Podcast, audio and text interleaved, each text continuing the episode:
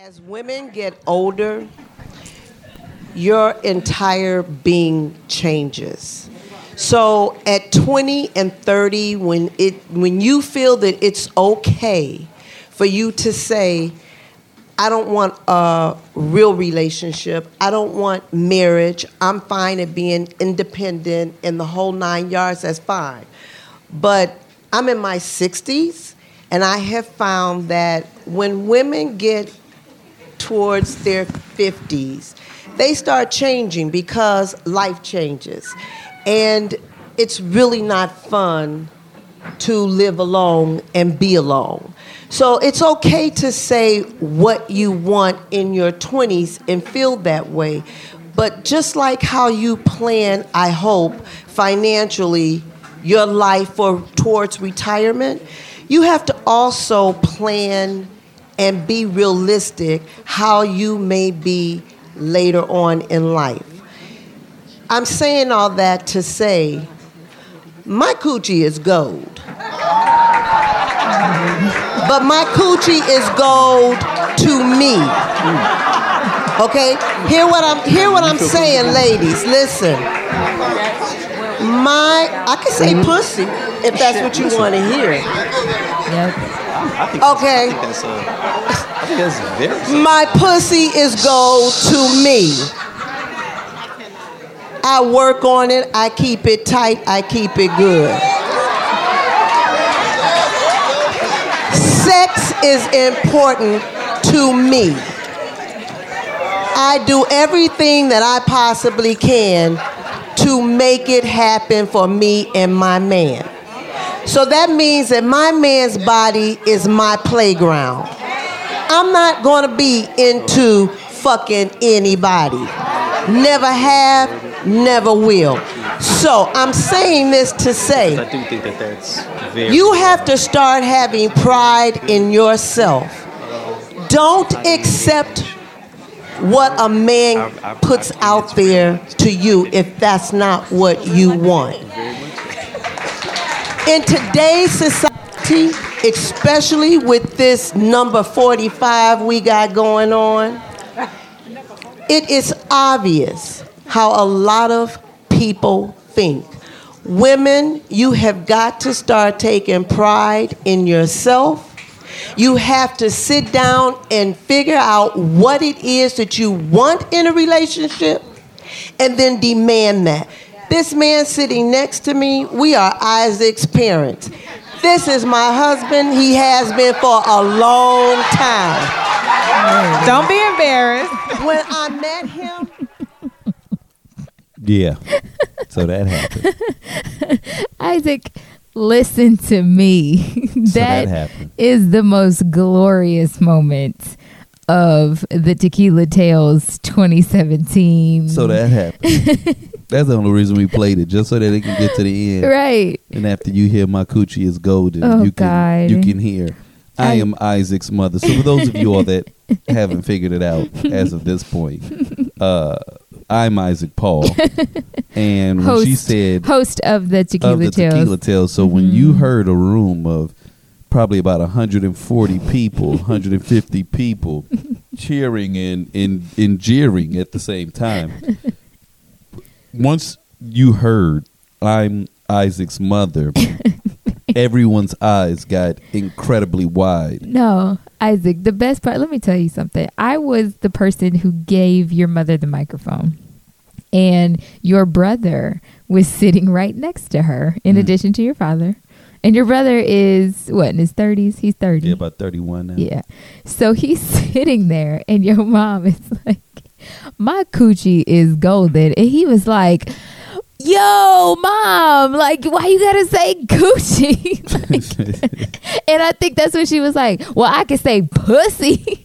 like, yeah, let me go ahead and make it more ratchet. right. I think Yeah. I think your whole family is used to her talking this way. but, but everybody in the crowd was like, Yo, this is horrible. No, you so can't what's do that. funny is, is I'm sitting off to the side and I'm setting up the next comment. You can kind of hear my voice a little bit in the background, but it's just because the mic was was picking up the audio Mhm. of another blockbuster comment that came directly after Right, that. So right. because I was speaking to the woman, and she's telling me what it is that she wants to say, and I'm like.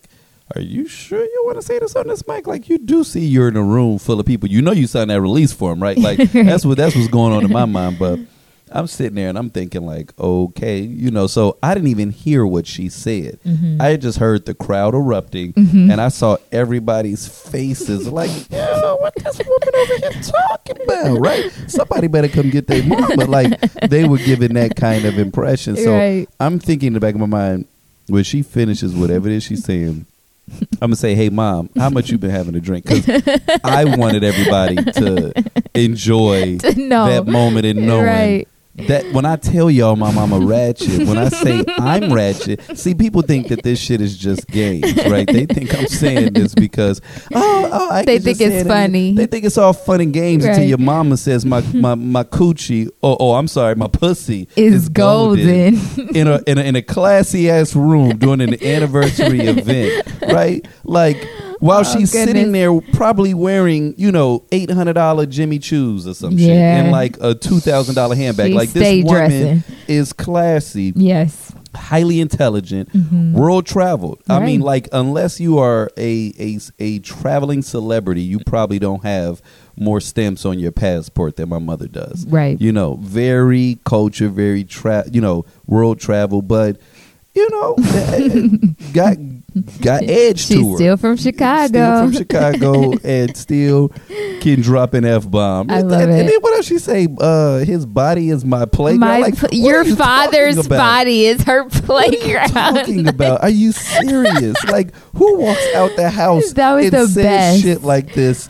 Like, I- like this uh, isn't look, Aaron Sorkin look. or, or Shonda Rhimes writing your script, right? Like, you're not.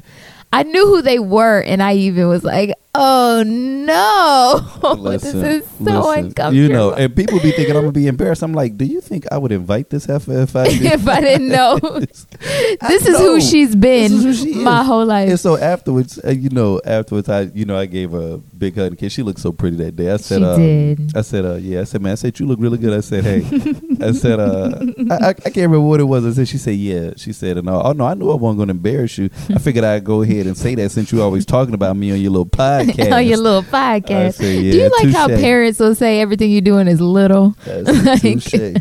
I see you at your little job. Right, right. Oh, okay, yeah. Uh-huh. I See, can it's your, your little girlfriend. with your you little know. girlfriend, with his little friend. so, hello everyone. I am Casey Alana with special guest Isaac Paul. We are here today. Uh, Omar and Brittany are out this week. But Isaac, you know what? There was something that I did want to bring up because we were at me and the girls, me and the Jessicas, were uh, the Jessicas are a part of our team. They were on a couple weeks ago.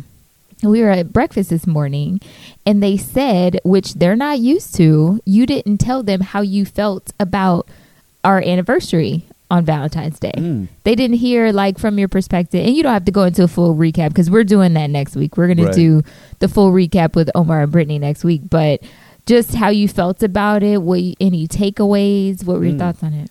Wow, they actually said that. They yeah, did. Yeah, no, you know what? They I've- look forward to it. I look I've- forward to I've, it. I've been slipping this go round because Yeah. there was so much that led into it, and then immediately afterwards there was some uh, some business that had. to Alfie be said it wrapped was her favorite, so she was she? surprised to to not hear anything from you because she was like, "Did he not like it? Oh, This no. is one of this is my favorite." Yeah, you know what? And I'm I'm gonna have to like really, you, and really what we need to have is a full recap. Yeah, Um, but you know, because it was Omar's favorite as well. yeah, You know, um, yeah, I'm gonna say if it's not the favorite, hmm it's probably top. It's def. It's definitely top three. yeah. But it very well could be my my number one favorite, uh, just for a couple of different reasons. You Mhm. know, um, some of which, you know, like you said, we'll go into in, in greater depth. Uh, you know, when we get uh, uh, the the you know your your co-host back, Yes. and then my partner in crime or whatever. You know, I can't.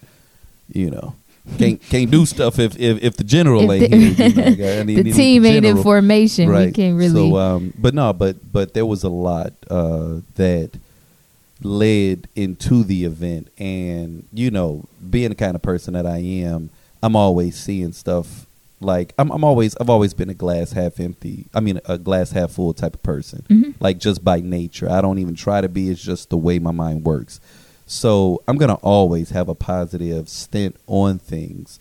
Uh, but this particular show, though, man, no, it was it was phenomenal in like eight different directions. You know, and it's funny because I I didn't realize that I hadn't given them the full uh, feedback. I think I, I think I found it so thrilling and invigorating that it's been motivating and it's had me in a state of like focus of Mhm. okay so like now what you know what i'm saying in terms of and, and not like now what like oh man we got to make it bigger but just Mhm. like now what in terms of okay that was the show that you've always imagined Right. and so now you got to make certain that you not only effectively duplicate it, but that you capitalize Mhm. off of exactly what was created in that room. You Mhm, know, mhm. um, yeah, no, I thought like like I'll put it like this. I have to say that it probably was my favorite because I've been giving it an A, Yeah. and I seldom give anything that I do in A. I'll give it an A minus or a B Mhm. plus, like because I, I want to show love. Like I know I'm always passing, Mhm. and I'm passing with honors, Right. but I give that an A. Okay, so we have. Um, I know you look at the stats. We have more and more listeners from out of state um, and other cities.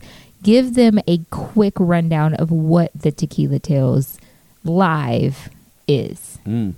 So because I feel like we've we've done what 13, 14 episodes, and I don't know that we've ever broken down what it actually is. Interesting. So, in other words, we talk about it, and people Right. just They're like, oh, okay, I have no idea what they're talking talk, about, have no right. idea, right? You know, it's okay. So you give them really give them the about. Cliff's notes. By yeah, the way, I mean, you know, well, okay, you can't really talk about tequila tales without using one very big word, which is experience. Mhm. You know, it, it really is something that has to be experienced. Mhm. Um, but you know, when you talk about from start to finish, we're kind of taking you on this roller coaster of of of a very well planned out, well thought out evening of like titillating conversation, Mhm. uh, as well as like engaging dialogue Yep. and and and beautiful atmosphere. Like Mhm. we go through a lot of stuff before we have one. Like we we generally will, won't just have them anywhere Right. unless someone is hiring us Mhm. and they're like, okay, we want we we want to hire you Mhm. to have a tequila tales type of discussion in this room. If it's something that we're putting on, we're very picky about the the location and the uh, ambiance of the room. Yeah, because I'd it say kinda meticulous.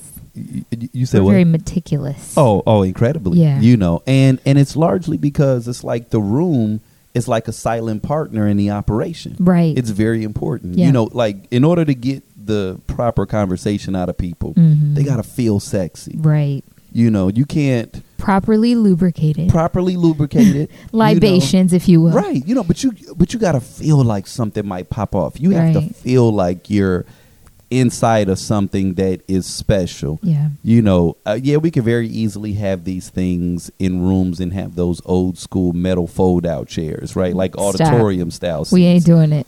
right. We're not doing And- it. because that would then That takes away from the. from the experience, Yeah. right? Like my mother's not talking about how coochie is golden if she's sitting in a room that feels more like a presentation is about Right. to start for, Mhm.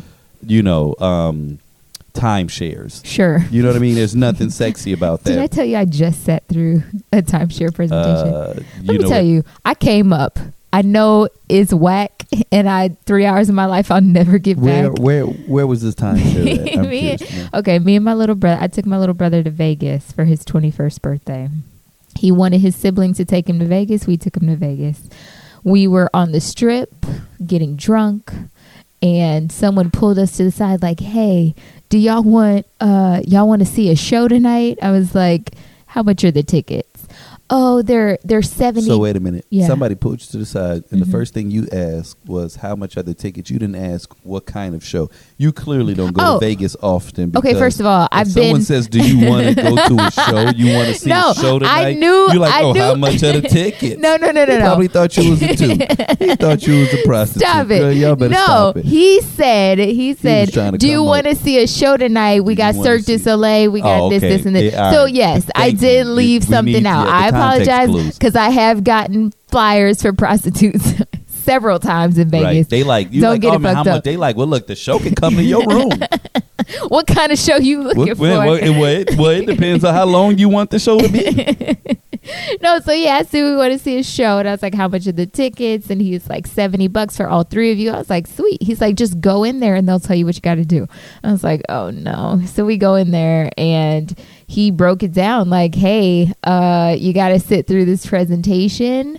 Um, but just tell them you're in the process of buying a house right now or it's in escrow and you won't have to do anything and you're going to get the tickets to Cirque du Soleil, you're going to get a buffet, you're going to get um what's it called? Slot machine credit. Stop Yeah, it. yeah. Y'all got slot machine. We did. We Did got you all credit. use it? No, because it was too much going on. And then you'll also get a three day, two night stay in Vegas at the Luxor, Mm. The Excal- you- Excalibur, or I some shit like that. you that those three days are going to be between Sunday and Tuesday. Oh, absolutely. You know they're trash days, and I'm sure that Luxor and Excalibur are the most basic hotels in Right, Vegas right now. But nonetheless, um, Yeah, my little brother was like a video game on the outside. It's like it looks like Mario's adventure. Like what the fuck? Can you even I'm sleep in that bitch? I'm a grown ass man. Why is it shaped like a, a pyra- a room, like- pyramid? no, no, no. Uh, that's a- Luxor. That's Luxor. Excalibur is shaped like a fucking castle. Yes, it like, is. It looks like Both of them are like shaped they like need to give you a big cartoon like Mario Brothers. Yeah, I'm telling you, it, I was waiting to see King Koopa or something when I walked on the inside. Like, Long story short, set through the shit, and we got our tickets to Cirque du Soleil, and it was the best show. Mm. It was worth it. That show was incredible. So, question: You must clip coupons then, because that was a very Boy, coupon clipping. Stop. m- My little move. brother, he was the the um, ringleader that day. I was like, "Look, do you want to You do probably this?" shop at Save Right, don't you? Say right. Get the fuck out of That's here. That's where you I'm get not- your eggs from. You're I'm like, you know what? Uh uh This money don't grow on trees. You can save twenty five cents if you get the eggs from the Walgreens. You got organic money. right. You got, you got organic. you money, got organic money. Right. You got non. GMO money.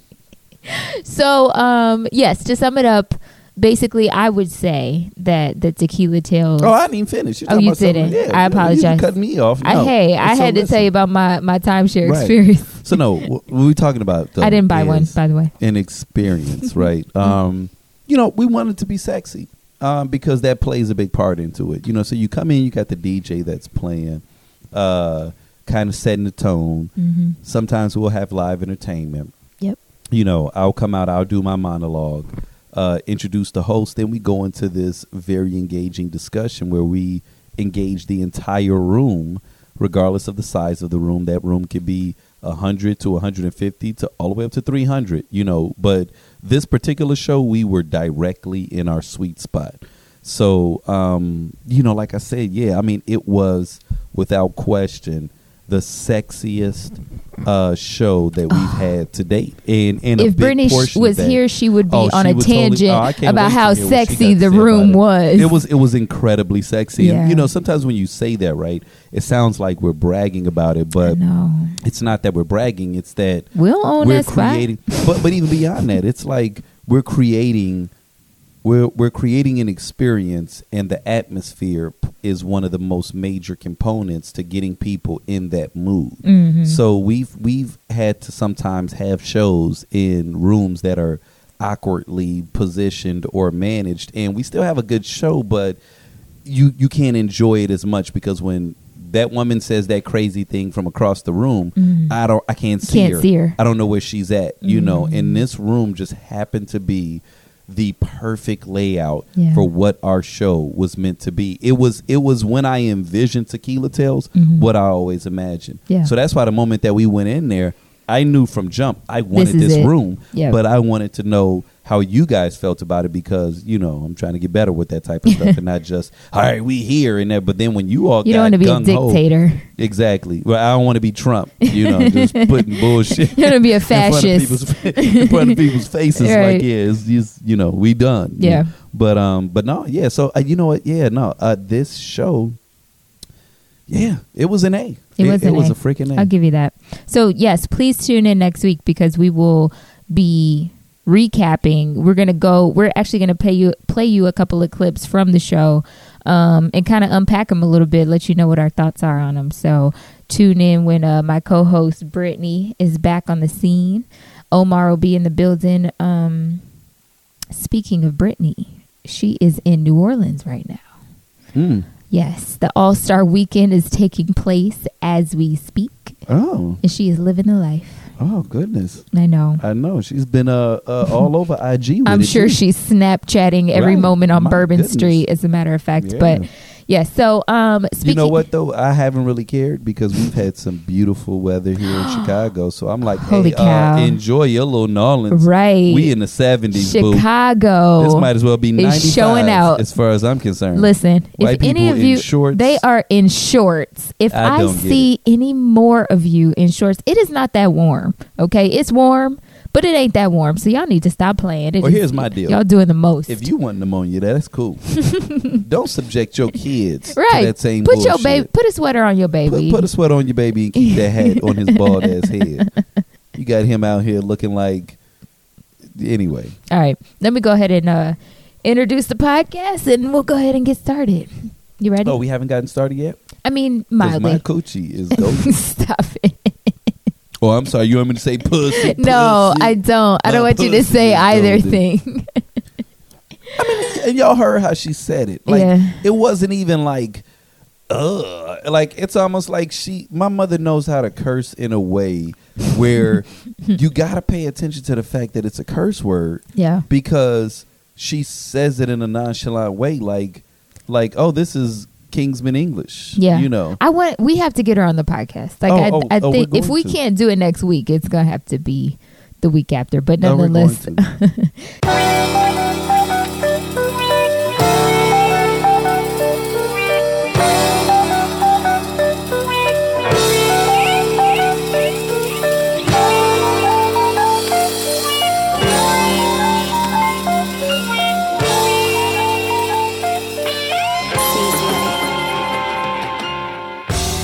this is the Tequila Tales Unleashed podcast, where we discuss everything love and relationships with a twist. I am Casey Alana. Again, my my co-host Brittany is out this week, and I am here with the know-it-all, Mr. Isaac Paul, greatest host of all time, and the host of the Tequila Tales.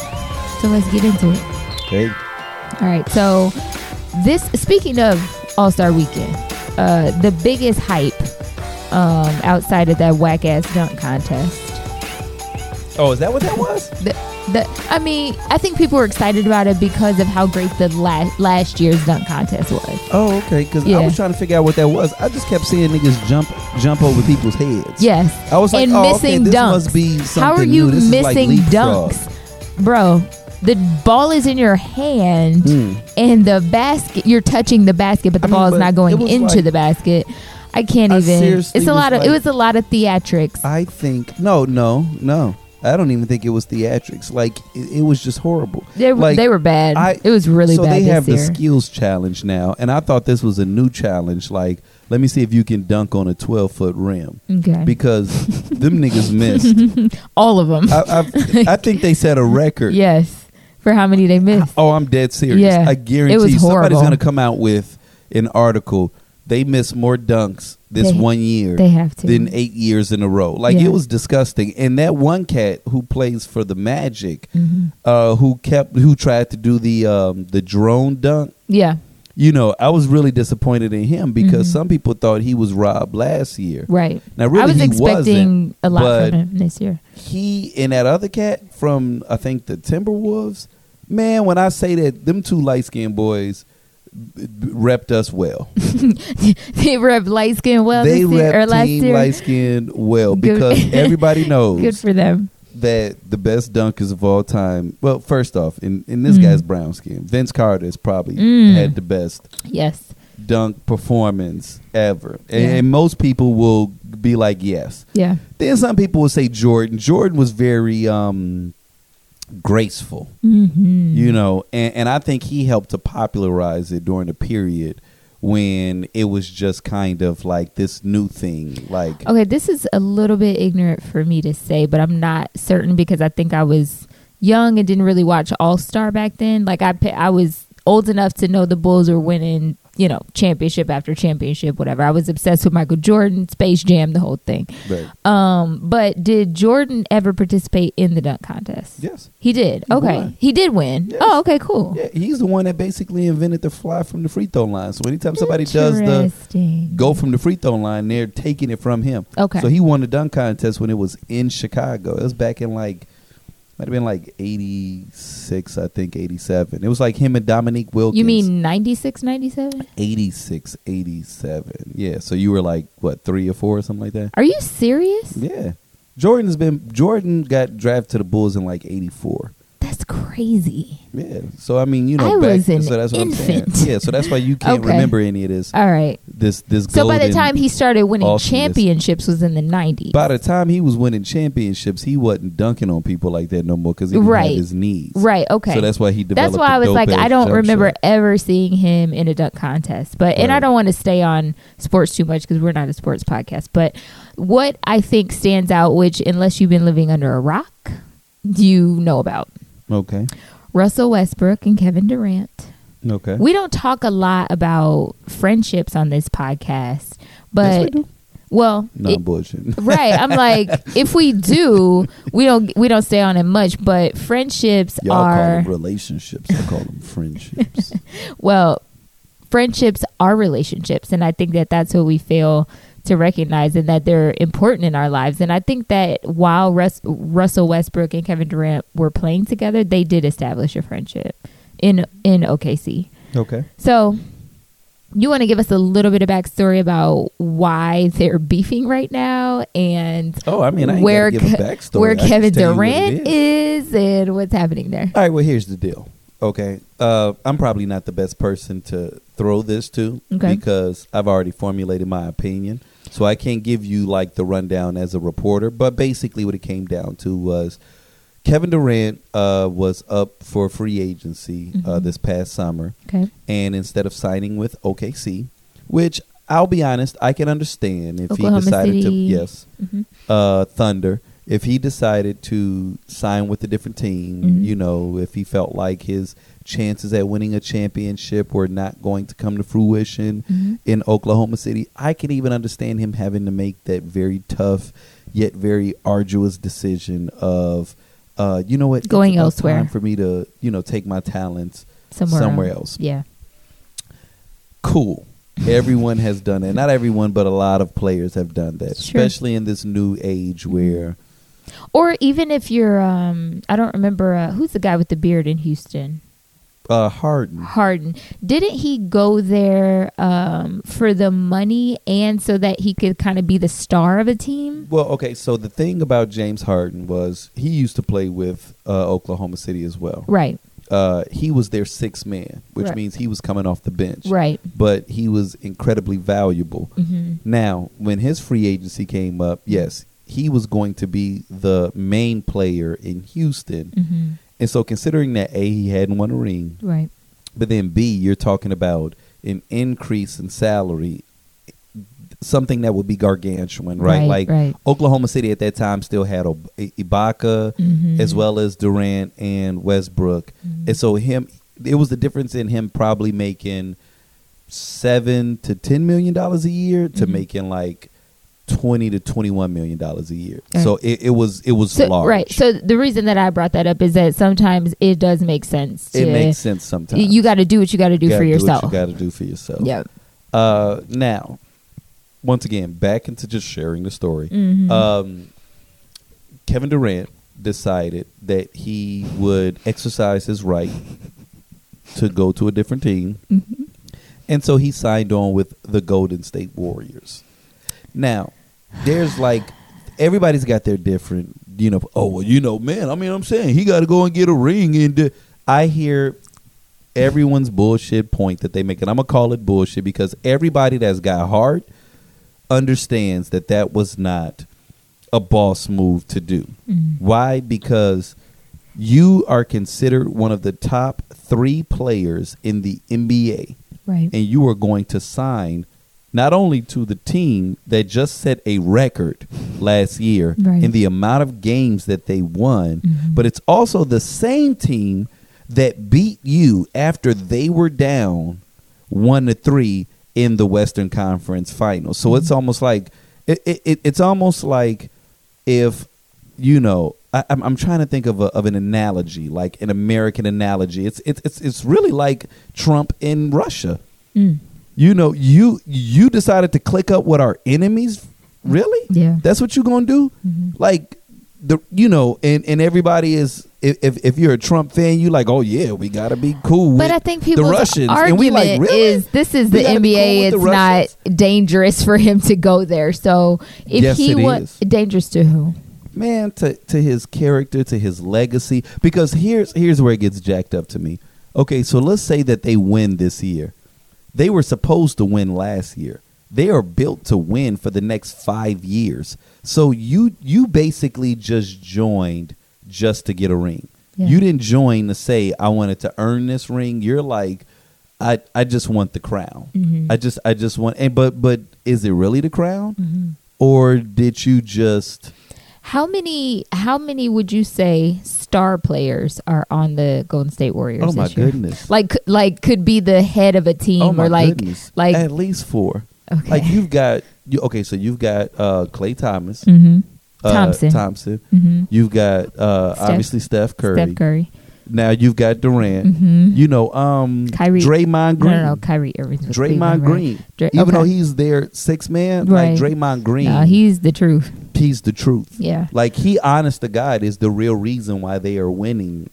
and they The got games people. They they're got shooters off the bench. They got too. shooters off the pit. Man, they Yeah. just got that. uh Man, I can't think of his name, but uh what's his name?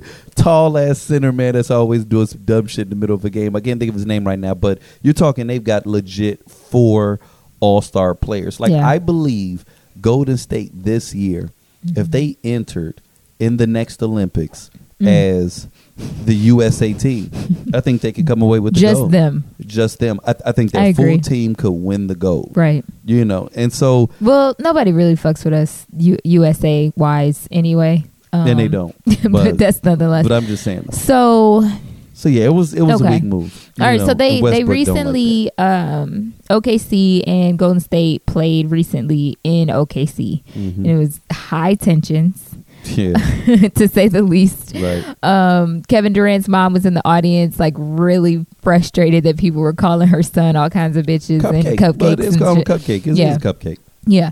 So um Russell Westbrook was was carrying OKC on his own. I mean, the fact that he's averaging triple double numbers and it's it's because he doesn't have anyone else. Like Right. there are no other shooters on that team. Nope. But nonetheless, um at that there was a lot of tension. People was getting fights in that game. Uh Russell Westbrook started to come back. He's like, I'm coming. I'm coming. Right. I was like, Oh my God, Russell, I love you. but anyway. Right. Um, because he can do throw he he throws so much shade. It's the best shade. if y'all have never seen the shade, look it up.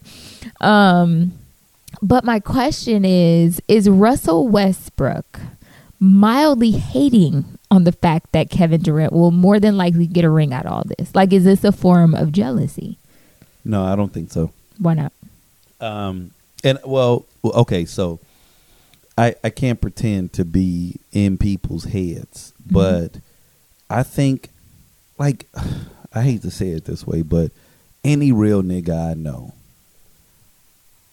does not respect the move that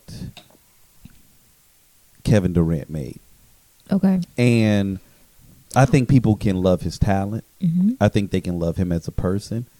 I think they can want to see him get a ring, but you cannot convince me that jo- clicking up with your enemies hmm just so you can start winning. You know, I mean that I- I can't even think of an appropriate analogy like because it's not something that is commonplace in athletics.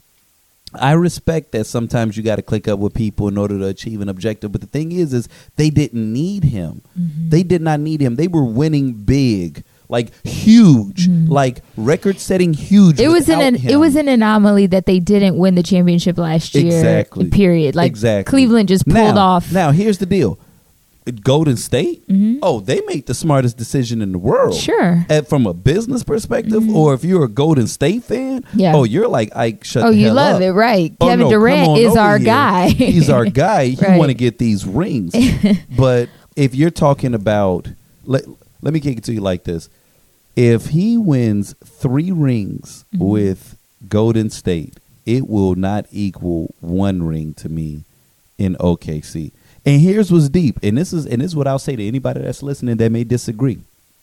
I guarantee you, in Kevin Durant's heart, it won't equal Oh, for as sure. much. Why you think? Why For you think. LeBron took his ass back to Cleveland? I guarantee you that that one ring he won Mhm. with with, With them Cleveland, cats with yeah. Cleveland Mhm. doing Meant it more. the way that he was supposed to than the two he ran, he won in Miami. in Miami. Yeah. Well, the only reason I ask that is because sometimes in friendships, I feel like people lash out at their friends in the name of quote loyalty.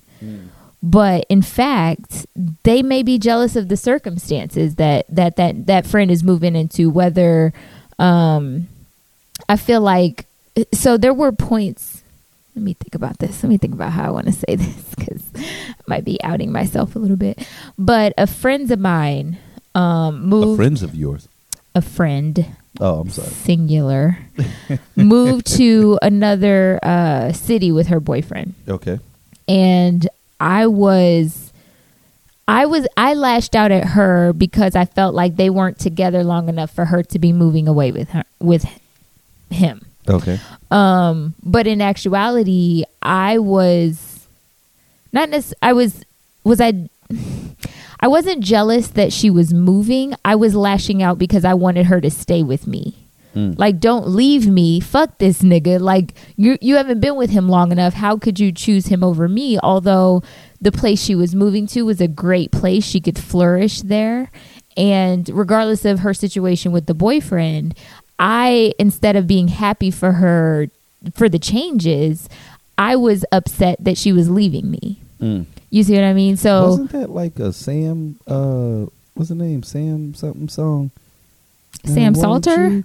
Stay. oh sam smith yes it was Mhm. Because you're all, all i need That's what Bars. you was doing while she was. Yes, I, my away. my my hand was extended, fingers spread. Right. Yes, I was okay, very so sad. okay, so that's interesting because, admittedly, I had a similar situation where uh, I was living in Atlanta, and a buddy of mine uh, had gotten a job in Jersey, hmm and he was moving away, and you know, I was feeling some kind of way, but honestly, I was excited about his move. hmm But as time went on, I ended up developing into Westbrook.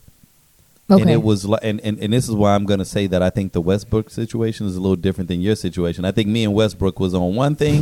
I think you was on something else, right? okay.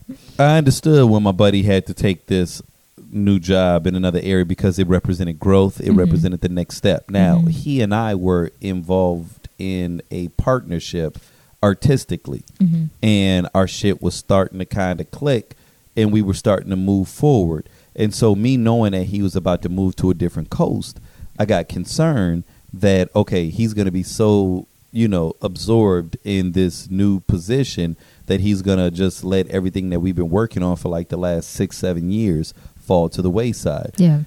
I was also, if I'm being very honest, and I knew it back then, envious of the fact that he was moving to a new realm because I like travel. I like new experiences. I'm someone that I'm not frightened by those things. Mhm. I'm, you know, um, You embrace them. embrace them. Yep. You know, it, it, it excites me and invigorates me. hmm Uh, so I was a I, I was a little envious of that, but but I was also thinking in the back of my mind like, okay, well, this is my buddy, so maybe he's just laying the groundwork hmm you know, for me to go ahead and move out there as well because you know what? The things we were doing was going to take off more greatly in New York than they would in Atlanta. Right. I thought it was Jersey. Well, shit, New York and New Jersey is like it's just a bridge. Yeah. So I was thinking New York. Okay. Uh, at the time, no, I think he was living in New York. He lives in Jersey now. Got it. Um. So yeah, I was a little salty at that. Mm-hmm. Now, as he moved, and when he moved, in the time that you know, I would I would hit him up, and at first it seemed like he was kind of being responsive and shit. hmm But then it, it just it got to the point where he wasn't responding to text messages, emails, phone calls. Just got like, hella flaky, like incredibly flaky. And it's somebody, I mean, we have been building like this thing for like several years, so it put all the pressure on my back to whereas. All right, this used to be two, three men that were doing this. Now it's all a one person thing. So, Right. yeah, admittedly, I did become a little bitter, you know, Mhm. because I felt like, like, man, like you were quick to just let go everything that we've been working towards, and then when you're saddled with all the frustration of still trying to achieve this dream or achieve this objective, but mm-hmm. now you don't have your partner, mm-hmm. then like, yeah, you'll find yourself getting upset or whatever. Now, and that situation is even different than the Kevin Yeah. and Russell situation, but but I think that um like I said, I just I personally I had to accept. You know what? He's moving on X, Y, mm-hmm. and Z. So you know what? When I look at it in hindsight, I'm cool.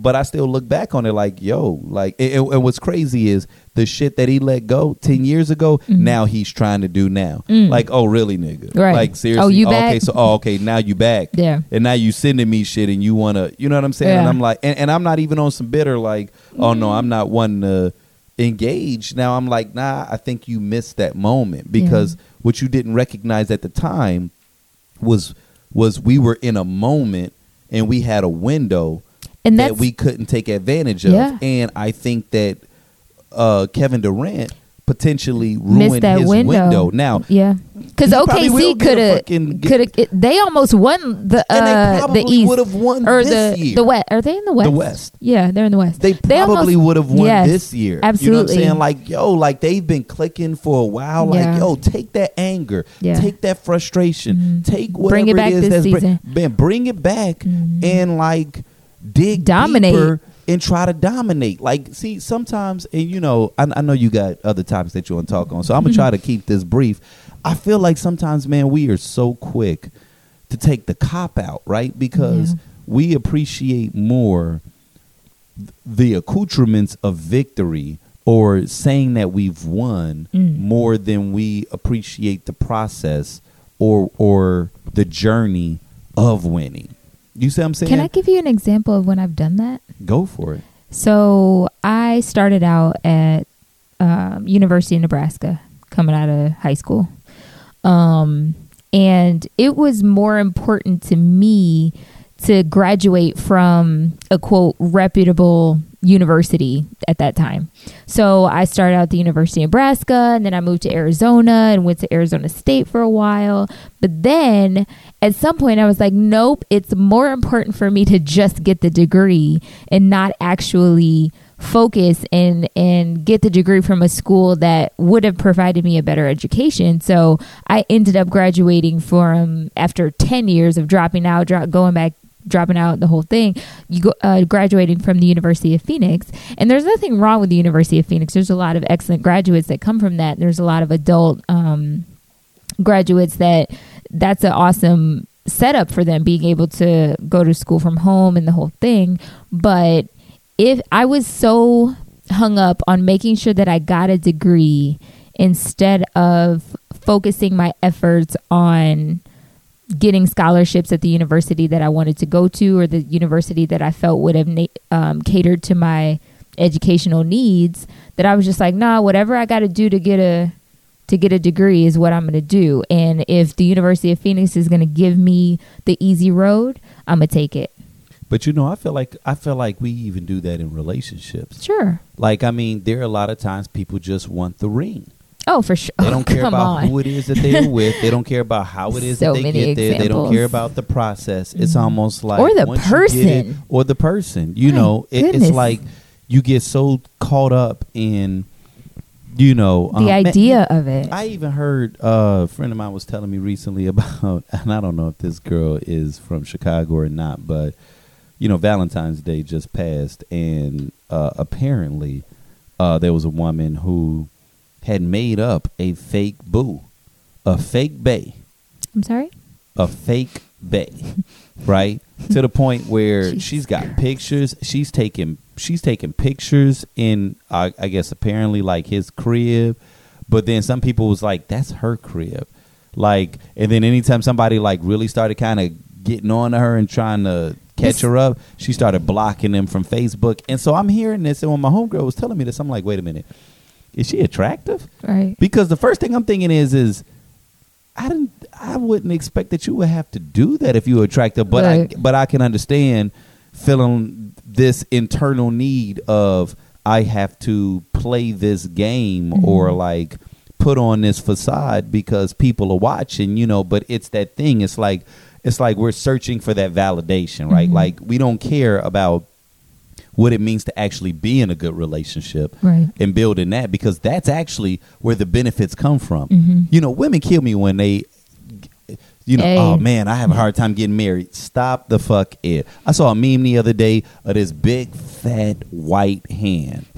I'm serious. Each little finger looked like sausages, Aw. right? And it had a ring finger on it. And the meme had something to do with, okay, yeah, but y'all bitches out here acting like y'all can't get married or Look. something to that degree or whatever. okay, but right? that's Like, not a good argument because Yes, we it no, is. it's not Yes, because it is. just because there are plenty of men out here who want to marry us doesn't mean that we should just settle and marry them because That's they're the- available. You're making my fucking point. Is that for people to be all caught up in this marriage thing? If if just being married was is what's important to you, Mm-hmm. if if just being married is a trophy, then you can go and you can get that. The same Well, way Kevin people- Durant just getting a ring No. is what's important to him. Clearly, Some people want to get married, but they the also- he wanted to be with. No. he didn't. He didn't want to be with Golden State. Right. He no, I with agree with, team you. he can get but the ring. when it comes to getting married, people may want to get married, and that is a quote trophy that they want. But they also want it with OKC. They want it with the guy that they want it with. They're not just going to dig somebody out of. it,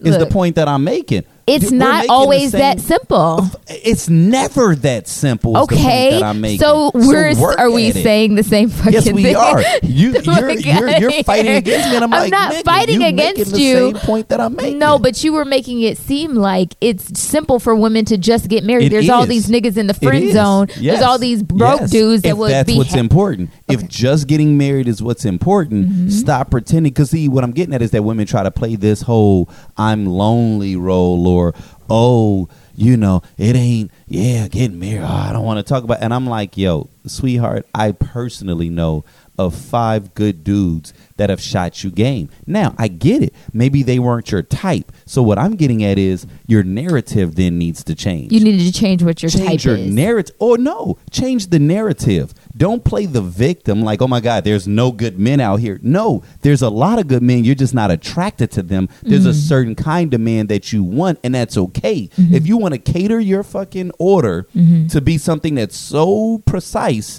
then you understand that that means you can't just go into an american restaurant and have some good food. If I want French food that's made this way, that comes from this particular region, that has this, then that means that very It's gonna be hard to find. it's gonna be you- hard yeah. to find that. There's some with you. people that have a much broader, you know, uh, uh, window of operation or whatever you want to call to, or, or they can be pleased in a much more simplistic fashion. If your tastes are very refined, Mm-hmm. then you have to accept that it's okay to have refined taste, but that means that it's either going to take you longer or there's some other shit that you're going to have to sacrifice.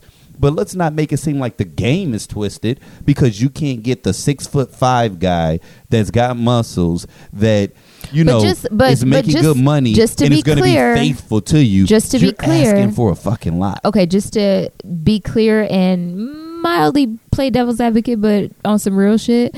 Like, so I have several male friends who would normally be in the friend zone, and they are in the friend zone, which is totally fine. But those men are also in this dating realm, which is very new in comparison to what it was, meaning their idea of what a perfect woman is also skewed. So these men that are in the friend zone that I know who are either overweight or you know, just people that I normally would not be attracted to, either on an intellectual level or on a physical level, they also have a skewed idea about what a woman should be Let me them. ask: Have you given them some pussy though? Not a fucking chance. Okay, then I don't want to hear that because if you did, then you would notice that all of a sudden they would start to shift Boy, into look, understanding listen, that listen, you may stop be the perfect it. person Stop for it. them. You No, know what I'm saying? listen. you clearly wasn't baiting the hook It's properly. not. get the fuck out of here. about all this. other- See, But that's what I'm know about- saying. Like what? they want, they want, yes, they want a What they woman who want? can cook all day. Like the, the game has changed. If I'm working just as much as you are, if not longer, you expect me to come home and play domestic. And that's cool. I'm not saying I should know how to cook. I think every adult human being should know how to cook for themselves. But for you to expect me to be in the kitchen and cleaning the house and taking care of the kids and all these things while working the same amount of hours that you are because you have some skewed idea about what manhood is, then we are not going to work.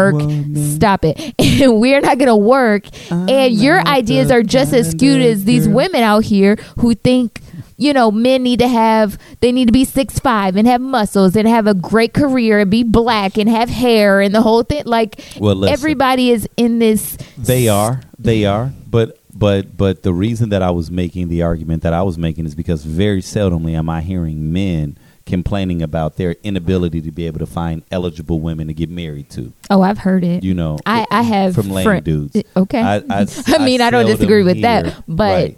but I I feel like there are people on both sides of that coin, and it's not fair to just say that all women are out here being mildly gold diggers or they're No, they're being unrealistic no, with their uh-uh, no. lists. Okay, well, I'll put it like this. I'm not even saying that. See, but that's once again, no, that's that that wasn't the argument. I've I've seen people play victim. Is the point that I'm making. Mm-hmm. Okay, I've that. seen people say things or or they have this energy about themselves like they're just having such a hard time Mm-hmm. at finding someone you know when in reality it's their inability to be able to compromise Mm-hmm. or or the fact that they have such a narrow window of of excuse me eligible people that could that could penetrate that- criteria that, that yeah, they're- that, yeah. that fortress like No, because I know people with like me, that. for me personally Mhm.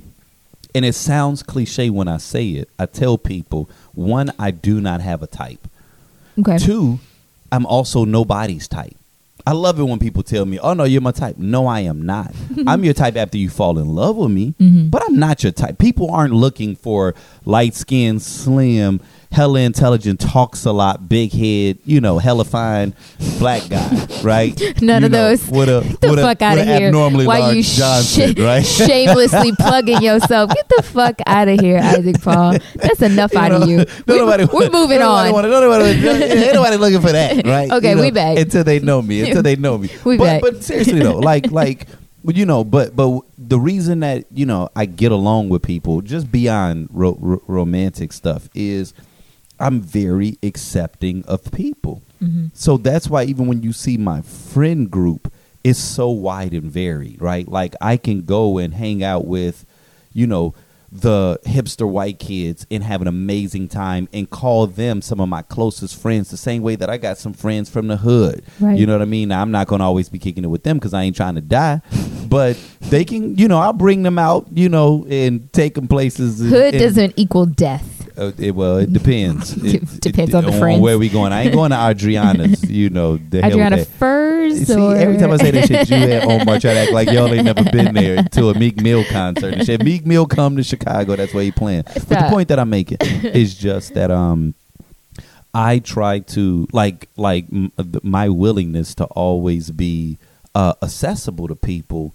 Um and, and to be so open is why I feel like I'm blessed with so many very close friends. So that's why it always catches me off guard when I see people that don't have friends or are having a hard time finding people, I know off the top, especially if you're attractive, I know off the top is because and and there's nothing wrong with this. I just I understand it, but I know it's because there's something in you that you have a very particular type of individual that you're looking for.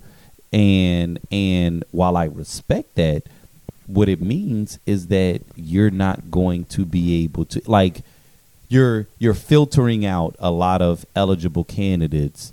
Um and and and that's cool. I'm not because i'm not the type of person that says yeah date someone that is unattractive you Yeah, know i yeah. remember Reiko Somebody that you're not attracted to. too because Mm-hmm. like Reiko said in that one clip that we had um where her and Omar were going back and forth or About the whatever friend you know zone. about the friend zone like Yeah. Mm-hmm. yeah. you can't just dip into the friend zone because you know if I start off at a place where I'm not attracted to you what is it going to look like after 5 years I understand that Yeah. but the point that I'm also looking at though is okay, I'll say this and then I'll let you move on.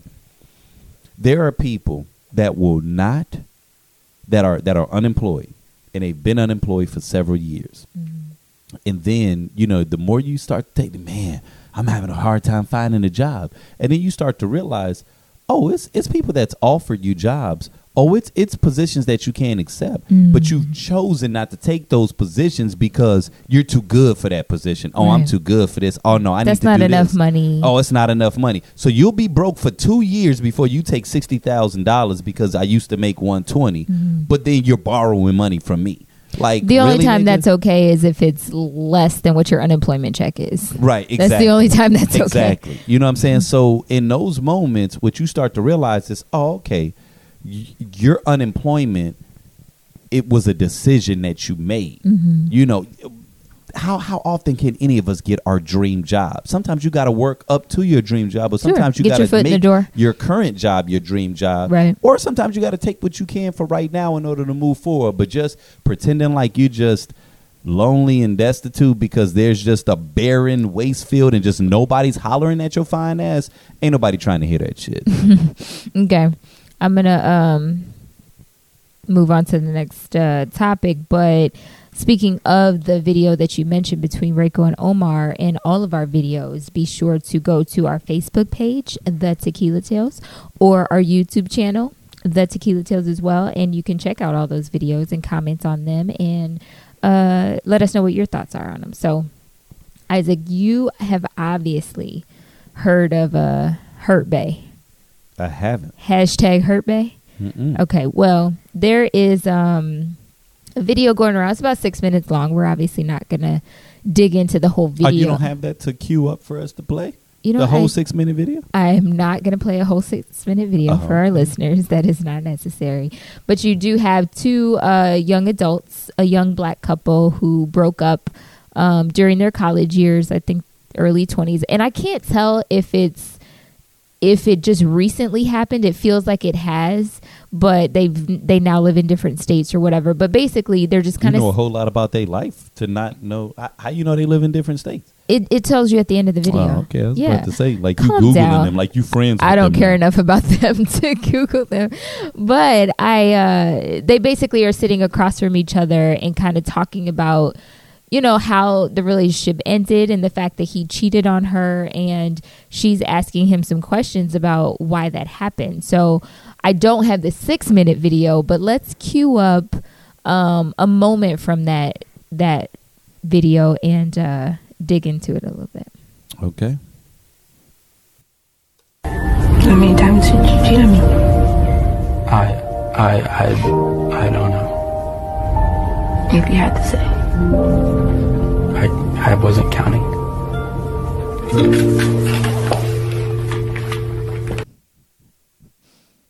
Mm. So So he said, "How many times have you cheated?" She asked, mhm, and he was like, "Nah, "I, I don't, I don't know. mhm, I, I wasn't counting." mhm. And she said, "Well, if you had to, you know, think about it." So it's funny because I was before I even found out about the Hurt Bae, I saw that clip, and they asked that question. You know, how how many times have you cheated?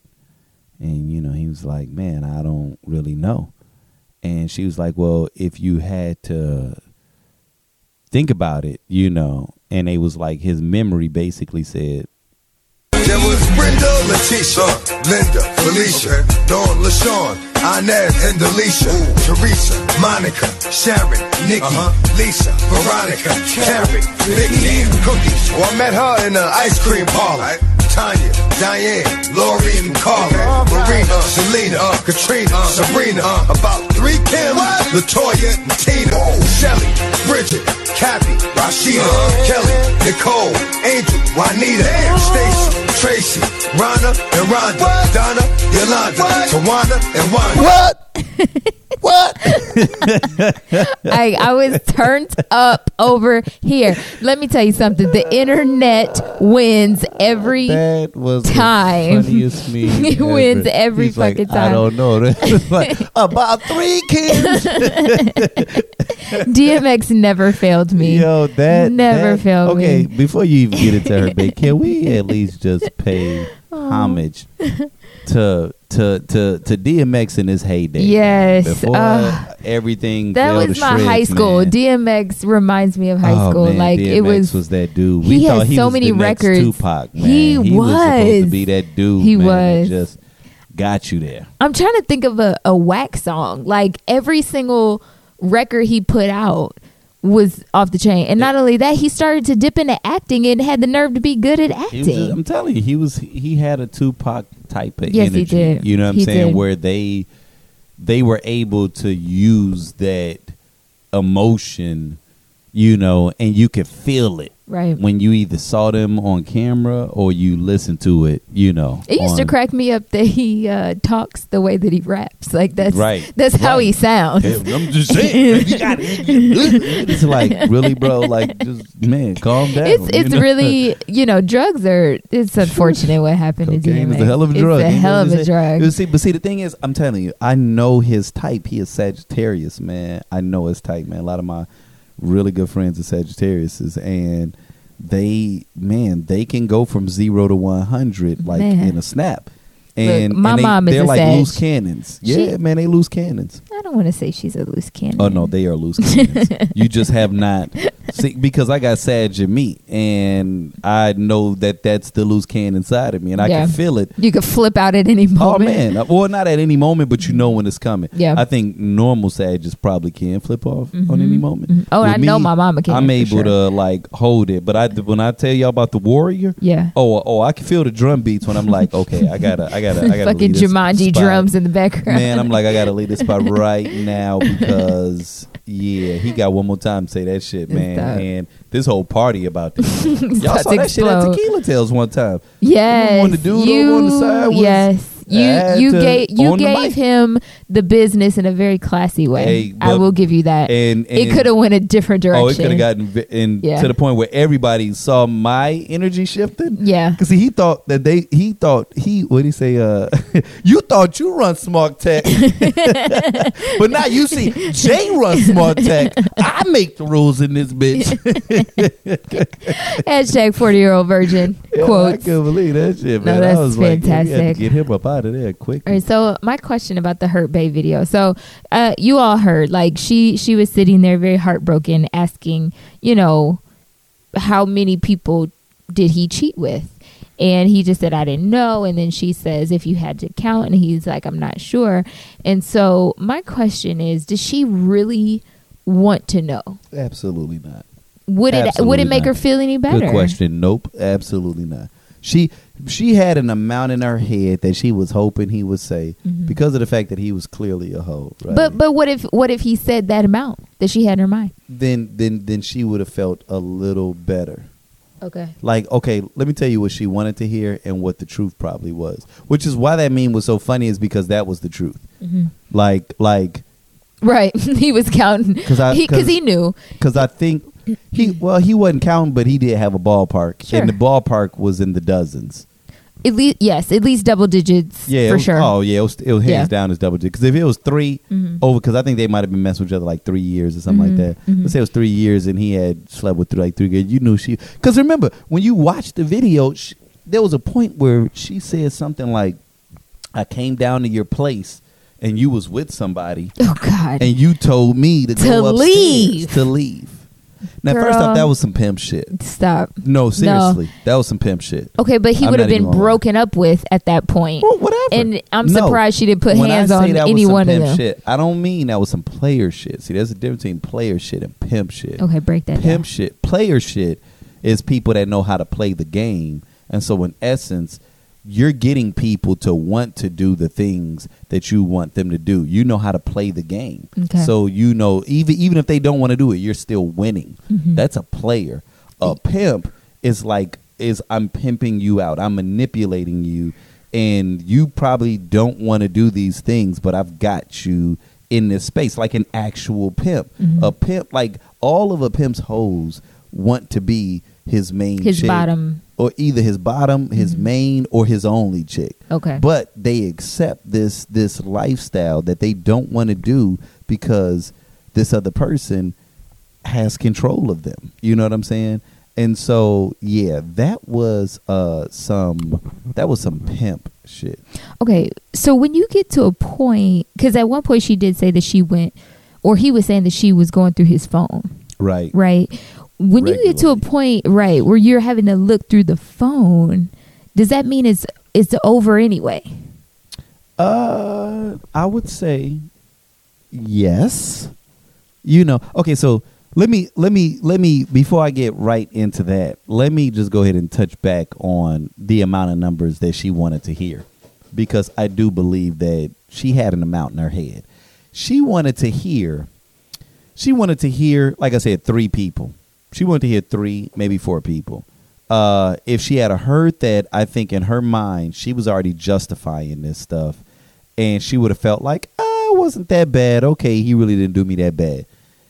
Looking at him, and I hate to say it, just that with that curly hair, like I know his fucking type. I know dudes that look like him and the kind of body count that they got he probably ran through if it was a three year relationship man he probably ran through a minimum of 36 women minimum 36 women it may have been more aggressive than that now when you ask the question of whether or not it was That's a a time lot.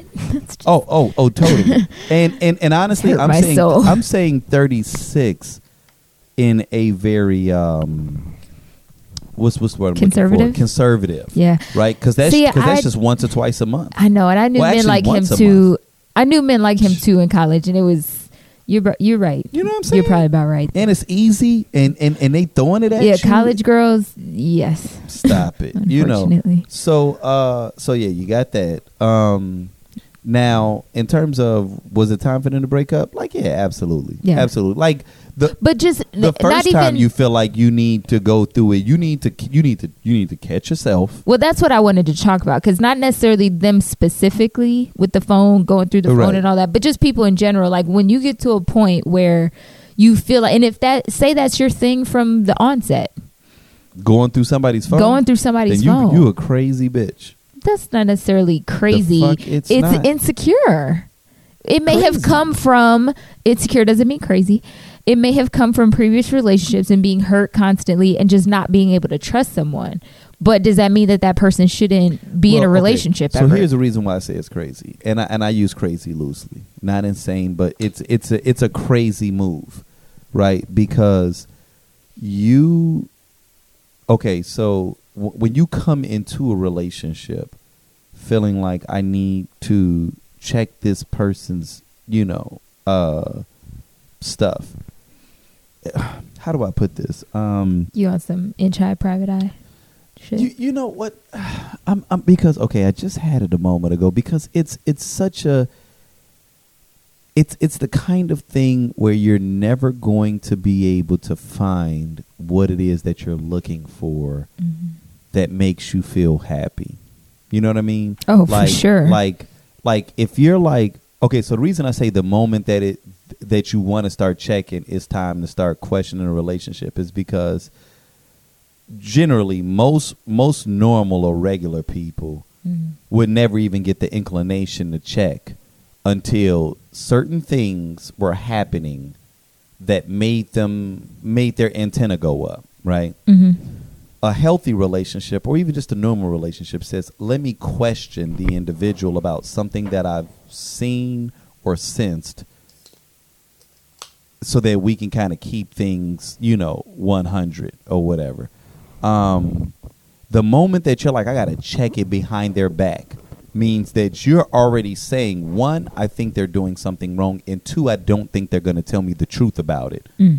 So that's that's that's a double thing. One one you're doing something that is that is breaking the the um the agreement in our relationship. And two, I don't I don't trust in your capability of being 100 with me. So even if just one of those things was bad, that's enough to break up with the person. Mhm. You doing both is is giving you an indication something here is not right. You know what I'm saying? So that's what I'm saying. Now, if you walk into a relationship doing that shit, Mhm. then that means you are so broken that you are incapable Mm-hmm.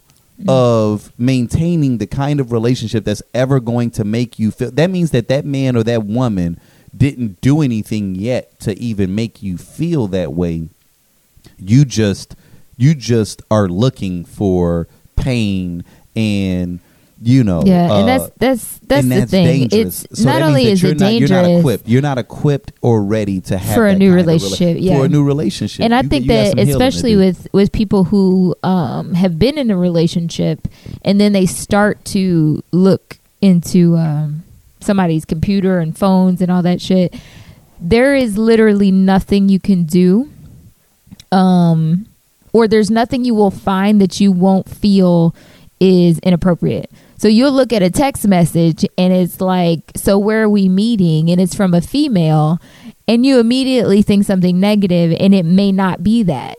Um, I I recently had a friend's uh, boyfriend reach out to me about how to um, surprise her for Valentine's Day, and just based on um, our interaction and the fact that he was just asking a simple question, or the fact that he even had my uh, social media information, my cell phone information, it could look like we may have had a, a relationship outside of theirs. And it's like, that's not what that was. He actually was trying to surprise you and do something nice.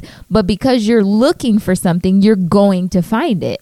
And you're going to think that it's something more than what it is. And so I have always tried to avoid looking through phones. Like it's never amounted to anything good. yeah, and you know, I did it when I was younger, but nah. And and I'm I'm gonna be honest. Like I think that all people at some point or another get that. It, it's not even. I don't even think it's always that you want to find something bad. I think we're just nosy by nature. yeah, sometimes you don't right? want to find anything bad, but if if you're looking, No, I no, I do think some people want to find something bad. okay, well that's like that's like some no, other no, shit. no, no, no. Oh no, oh no, oh no. Don't make that sound like that's just like a few people on the fringe. Oh no, I think most people that go looking are masochistic. I think some people right, are and that's what I'm pain. saying. When I'm saying that that's something else, I'm saying that's something else that they need to deal with. Mm. They need to either get some counseling for, which I am a hard advocate for. I think that if you are looking for something bad, if you want to ruin the moment, your um, your joy in the present, that is something that you need to work right on. now but but but i guess e- even what i'm saying though in terms of just like the curiosity right like so i've dated women where you know you know we all got these fancy laptops and shit and you know uh people will like uh leave their laptop out and available and and there may be there may have been a, a moment where i may have needed to do something on their laptop like and I know that even sounds like an excuse, but there have been like legit ass moments where I need to uh, tap into. So I had a shitty laptop for a while, so there may have been times I either need to send myself a file or do whatever, and so it's sitting right there. So okay, boom, you pop it open, and uh, if it pops open, say to their Gmail, and you see the G chats open, right? I I immediately try to not look at shit and shrink that screen immediately because I don't want I don't I don't even want my eyes to glance past somebody saying What if it accidentally does? what what you mean? Like the G chat, because it'll show you right then what's going on. If you see a word, Oh, yeah. a trigger word that just grabs your eye, Man, it it then and at that point I'm gonna be mad at myself and I'm be mad that I had to fucking use that laptop that day because so you'd rather not know. Oh fuck yeah, I would rather not know. Now, if I caught that word and I saw something, Mm-hmm. I'm not gonna pretend like I'm big enough to not investigate. I probably would go in Mhm. and and then at that point I gotta I gotta determine how I'm gonna deal with the information and depending upon what fuck shit I'm doing, it's gonna determine Like, am know, I being how- worse than she I- am is? Because I right, can't really right. speak Is this on karma? this. Is this karma or is this you know whatever? Like That's you know funny. you don't want to be that dude, right? But Right. um, but yeah, you know what I'm saying? Like I've because because that's happened one time. I never forget. I was dating this one girl, and y'all remember, uh, you know, the one I told you I had the great coochie with. That was a liar. The liar, Yeah, the yes. liar. Um, what was it? It was. Oh man. I'm trying to think if it was something I was doing on her laptop or her phone. And it was something that she asked me to do. She literally said she wasn't good with technology. Isaac, do you mind doing X, Y, and Z on the phone? And I shit you not, Casey. Every piece of me wanted to be like, nah, I don't even want to hold the phone. Like I didn't even want to hold her phone, right? Just because I just know shit, timing and dumb shit. I kid you not. I'm sitting there, I'm holding this woman's phone, Yeah. and I'm trying to think of what the instant message or the text that came up because whatever it was, it wasn't like I had to go through it and like read the history. It just said like it popped up, and it said, uh, "Damn, what did it say?" It said, um, uh, it was, it was, it was, it said something like, it was like uh something like a "Hey, sweetie." Uh oh. whatever, whatever, whatever. But here's the deal, though. That's that's just affectionate talk, right? Oh Like, yeah, no, I know people friends. that call people sweetie Yeah. no matter who they're talking to. too. Like it's not like that. I have that a coworker who calls uh, the people, the customers, love. Hey, love. Like she says that to people she doesn't know.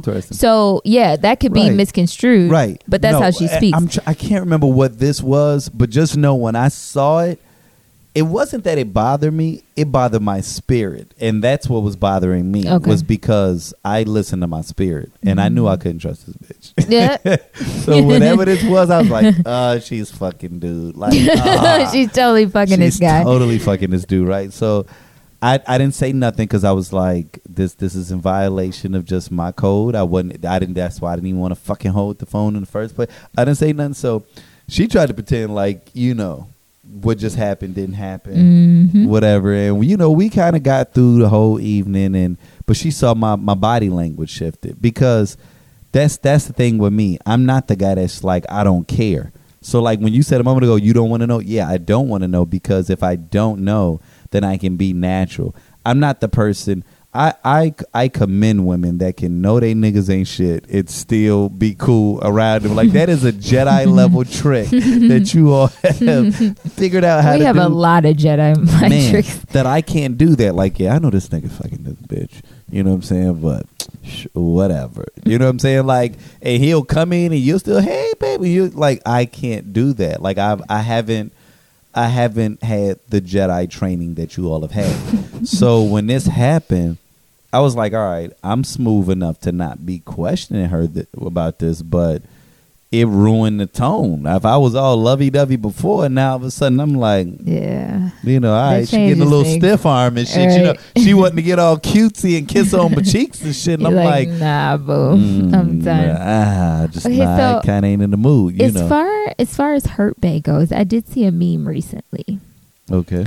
And it showed all these images of her and she's really attractive like it showed her not crying and like i think there were some professional pictures that she had had done Oh yeah, I had seen another Did you picture. see that? Oh yeah. Oh, she's a cute. she's very Yeah, cute she like she like about an eight point seven five nine. okay Oh, I'm sorry. I shouldn't. Have, oh, I, I just uh, objectified her. I apologize. i mean whatever I'm it's just a very specific listen. number you came up with well, yeah, because no, because I don't think she's a dime. Like she's Right, not quite a she's 10, very but attractive, she though. is Um, like yeah, she's wifey material. but what I'm trying to people people under that meme fellas. were just like you know she is how could you cheat on somebody so attractive Stop the fuck it. right? And so Mm-mm. I was thinking about that because people say the same thing about Halle Berry and several other Who? attractive Halle Berry. Halle Berry, Halle Berry, You done?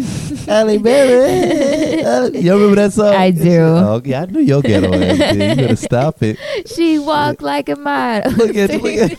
Scrub the ground. I do remember that song. Don't leave me hanging. Omar Right. ain't here and shit. Oh. I'll turn that bitch I, I know you remember that. But um, She's like, nigga, that's on my workout playlist. It is right on my workout playlist. Um, but people would say that she was crazy because there's no way that someone so attractive could be cheated on. And that used to really bother me because I feel like, first of all, anybody can get cheated on. Right. That's a non issue. But I know you have said in the past that there is, she's got some crazy inner to Oh, be yes. attracting these crazy oh, circumstances. yes. But I feel like no, it could happen to anyone. I don't care what you look like, and that's not fair to put attractive women in a box because they're attractive. That anybody can get cheated on, anybody can be taken advantage of, anybody can be abused. All of these things doesn't matter what you look like. At some point, people just get used to you, and you're no longer Halle Berry. You're just my wife, and I'm gonna start putting hands on you or I'm gonna start cheating on you, and that's not okay. You can keep saying my name if you want to. because you're trying to you said yeah you said like you see you turning this into like like like now i gotta defend an earlier statement that i made yes, but you can't say that if the earlier statement that i made was being taken out of context okay. Say more things about that. boom so uh with these strong ass drinks you're making and shit you know what i'm saying? Uh listen, listen. man i mean can, i mean can, I I'm mean, not a bartender. chaser in that shit I am not a bartender. I, you asked me for a drink. And I made it. bottle over here? We can just take it to the head. You asked me for a drink, and I made My that shit. You need some water. Sunday, anyway. so, um, okay, wait, wait. So The you Lord said, drank you wine. Said, right, man, and and this is not wine. If this was wine, that's another thing. This is vodka, and that's something else. But anyway, It's uh, potato vodka. It's better. Yeah, Chopin, Chopin. Hashtag. still, we, need still a waiting for that tequila sponsor though. I be on y'all bullshitting, but anyway. a De Leon uh, is an option as well. Eh, Nah, Puffy got De Leon. And you know, Right. Puffy, anytime he do something, boy, he want to own everything. Bro, Ciroc is out here winning. Yeah, they are. And he'll be like, yeah, I own y'all now. I don't own tequila. No, nigga. Oh, oh, you I thought, own you. you. thought that the contract was for tequila tales. nigga, I own you. I own you now. I own all of you. All of y'all. Omar, Brittany, Right, Isaac, right. all of y'all niggas. Right. I own all of like you. episode of South Park and shit. Anyway, know what you're agreeing to. Um, okay, wait a minute. So the point that you that, that you made Yes. was that uh, you said that the statements that I've said in the past was that if a woman was attractive, No, you were making you were making the point that Halle Berry uh, must attract a certain amount of crazy Right. to her yes. Now I'll tell you because of her erratic s- No, scenarios uh-uh. or no, whatever. no, no, no, because because this is this is what I was getting at. Okay, I dated the pathological, or not pathological, the habitual liar, right? Mhm. Um, I knew what I was doing during the time. Mhm. I walked into it knowingly Okay. uh, because I knew that she had been lying since I had known her many years back. Yeah. And then I met her again. She's still lying. But then once I saw that the sex was amazing, I chose to continue on with what it was that I knew. Right. hmm But if you look at, if you took the sum total of like, let's just say my last like five, six or seven girlfriends, all of them are not habitual liars. She's one. She she's an anomaly, right? If you took other women that I've dated, these are all to me amazing women that were in many cases marriage material. Like like I generally attract good women. So that lets me know I'm a good dude. I'm not a crazy dude because I don't continuously attract crazy people. If if a woman is attractive and she seems like she's sweet, but her last 3 to 4 boyfriends were abusive, what I'm getting at is mm-hmm. is it her fault? No, it is not her fault. We're not going to place the blame on her, but mm-hmm. there is something about the type of guy that she's interested in mm-hmm. because the numbers don't lie. The Sure. numbers don't lie. There ain't that every nigga out here ain't beating bitches' asses. so if the last four boyfriends that you've had are hitting on you, then it's not that it's something you're doing that's making them hit on you. It's that there's something that you're attracted to that's violent. There's something that you're attracted to. There's a mental um you you don't some believe kind of like you deserve Stockholm more. and, exactly and battered wife syndrome and Exactly. yeah. You're you're you're like like you meaning mi- meaning. I thought these three guys were attractive. One is treat me this way. Eh, that feels a little uncomfortable. You know, uh, I'm not used to it. This other guy, uh, this other guy, yeah, he's got a little twitch and shit. Mm-hmm. He got a little edge. Ooh, I like that edge. That's yeah, that's who I'm gonna make my boyfriend. But whatever that little je ne sais quoi was that you were attracted to Uh-oh. was that abusive With the big quality. words You like that? shit, That's French, you baby. know? Voulez-vous coucher avec moi? On Ce soir. Ce soir, right? But uh, but yeah. So like that thing, that thing that that that keeps hooking you is probably, you know, an ingredient. You're choosing that. You're and you're choosing that. Mhm. You know, that's not the only guy. You know, it's just like the same stuff we was talking about earlier today about Mhm. you know people can't get married. This, that, and the third. It's, it sounds like we're talking about different things, but we're talking about the same stuff. Like some women routinely are attracted to guys that are unavailable. Right. Some women are routinely attracted to guys that may be homosexual Mhm. and on the down low. Some women are routinely attracted to. You know what I'm saying? Like, Yeah. and so when you the moment that you start to see a pattern Mhm. develop in your life, the only way that you can really move beyond it is you have to kind of analyze yourself. What is Cha- it in you got to change something internally. you know, because I've had to do this with me, and not on Me from too. a romantic perspective, but Yeah. from like a okay, in 2017, I want some different results hmm professionally. hmm There's certain things I'm doing. Yeah, I've got great, things, but people ain't paying how they weigh. Yeah. So, all right, that means I got to start approaching this situation differently. Mhm. I got to start approaching how I manage my business operations differently because, uh, yeah, yeah, I'm getting a lot of work, but Mhm. it's not it's not paying, you know, uh, my worth. Sure. And and if if that's all I'm attracting, then I got to either look at my process or I got to Mhm. look at something internally within me. To And you have to quote the price that you deserve. and you got to quote the price that you deserve, but you also got to mean it. You also got to believe that you're worth that. Right. And so when I said a moment ago that you know you got this woman and she sees gentleman bachelor number 1, 2 and Mhm. 3, Mhm. bachelor number 1 probably felt uncomfortable because she's not accustomed to being honored. Right. She's not accustomed to what it feels like when someone is really into you. Mhm. You're used to the dude that's playing hard to get. Yeah. You're used to the dude that you know. Oh yeah, he he plays games. Whereas this Mhm. one guy is actually coming at you like, "Yo, I'm feeling you," hmm and that makes you feel uncomfortable. And and, and, and now all of a sudden he a cool or he a koofy or a lame. He a lame dude. You know, but but but but, but what makes him lame? I literally had to tell this to a close friend one time. Mhm. What makes him lame? Mhm. you know, you got to almost analyze it because you can get into a space where you're so accustomed to being rejected by the guys that you like hmm that if a guy that you like actually shows interest into you, that feels foreign. And in your mind, you draw the association that he must not be worthy of my time because I'm not used to people that are honoring me. Yeah. I'm used to I'm used to I'm used to going after the elusive thrills. I'm used to going after the guy that doesn't have time for me. So if this guy's got time for me, then that means he got too much time on his hands. Right. Because I've- I'm not valuable. I've actually um, been that person at one point. Like I, I only went after the guy who was super attractive, who had all you know X, Y, and Z going for him, and all those different things. Um, and eventually, I changed my mindset because I was realizing with those particular people, they weren't giving me the things that I needed internally, and so it became less important. The the superficial became less important. But now, what's odd is that when I see men that are incredibly attractive or they're really tall, they got money and all that stuff, like that now equals that gives me a negative connotation to them. So now I Hmm. look at them. now you like ugly niggas. No. Now, That's what it sound like and shit. Stop You know what I'm it. saying? You, You see, you basically just- twisting my words. I'm just saying, you That's just held not up what a I big fucking sign that said. I like ugly niggas.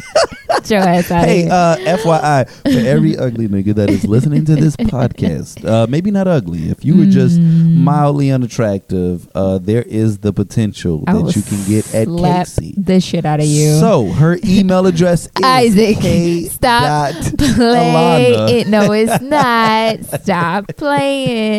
Don't listen to at tequilatales.com. Go ahead and send her That is a- a not my picture, email address. 'cause She needs verification. I need verification that you're not attractive. Stop it. No, You- listen. You may be able to holler. I is need you what to she pay said. attention. She- she this was is not extra what's humble. happening. I don't like that. It's just I'm messing the with you. people who are really attractive. I think because of the experiences that I've had, I don't find them. I don't find them attractive anymore, Mm. and that blows my mind. Mm. But we do have to move on. We've been. on. I know we've been chit chatting and uh, all that shit for the past an hour and a half, but nonetheless. So there is a story going on out right now about the new show on BET called The Quad. Mm. Have you heard of it? The quad The Quad. is is that the, that is that the one that's like uh uh uh stomp the yard meets drumline? It's it's about black college or Yeah, so HBCUs, yeah, but it's not. Drum the yard. Yeah, okay, yeah. That, Stop they should have called it drum Stop. the yard or But stomp the line. you thought that was hilarious. That was a little creative. That was good. Y'all didn't think that was creative? Anyway, Okay. so the show is a um a depiction of HBCUs, but you know, it's a drama. It's a fictional drama and you know, there's going to be some great parts, there's going to be some not so great parts.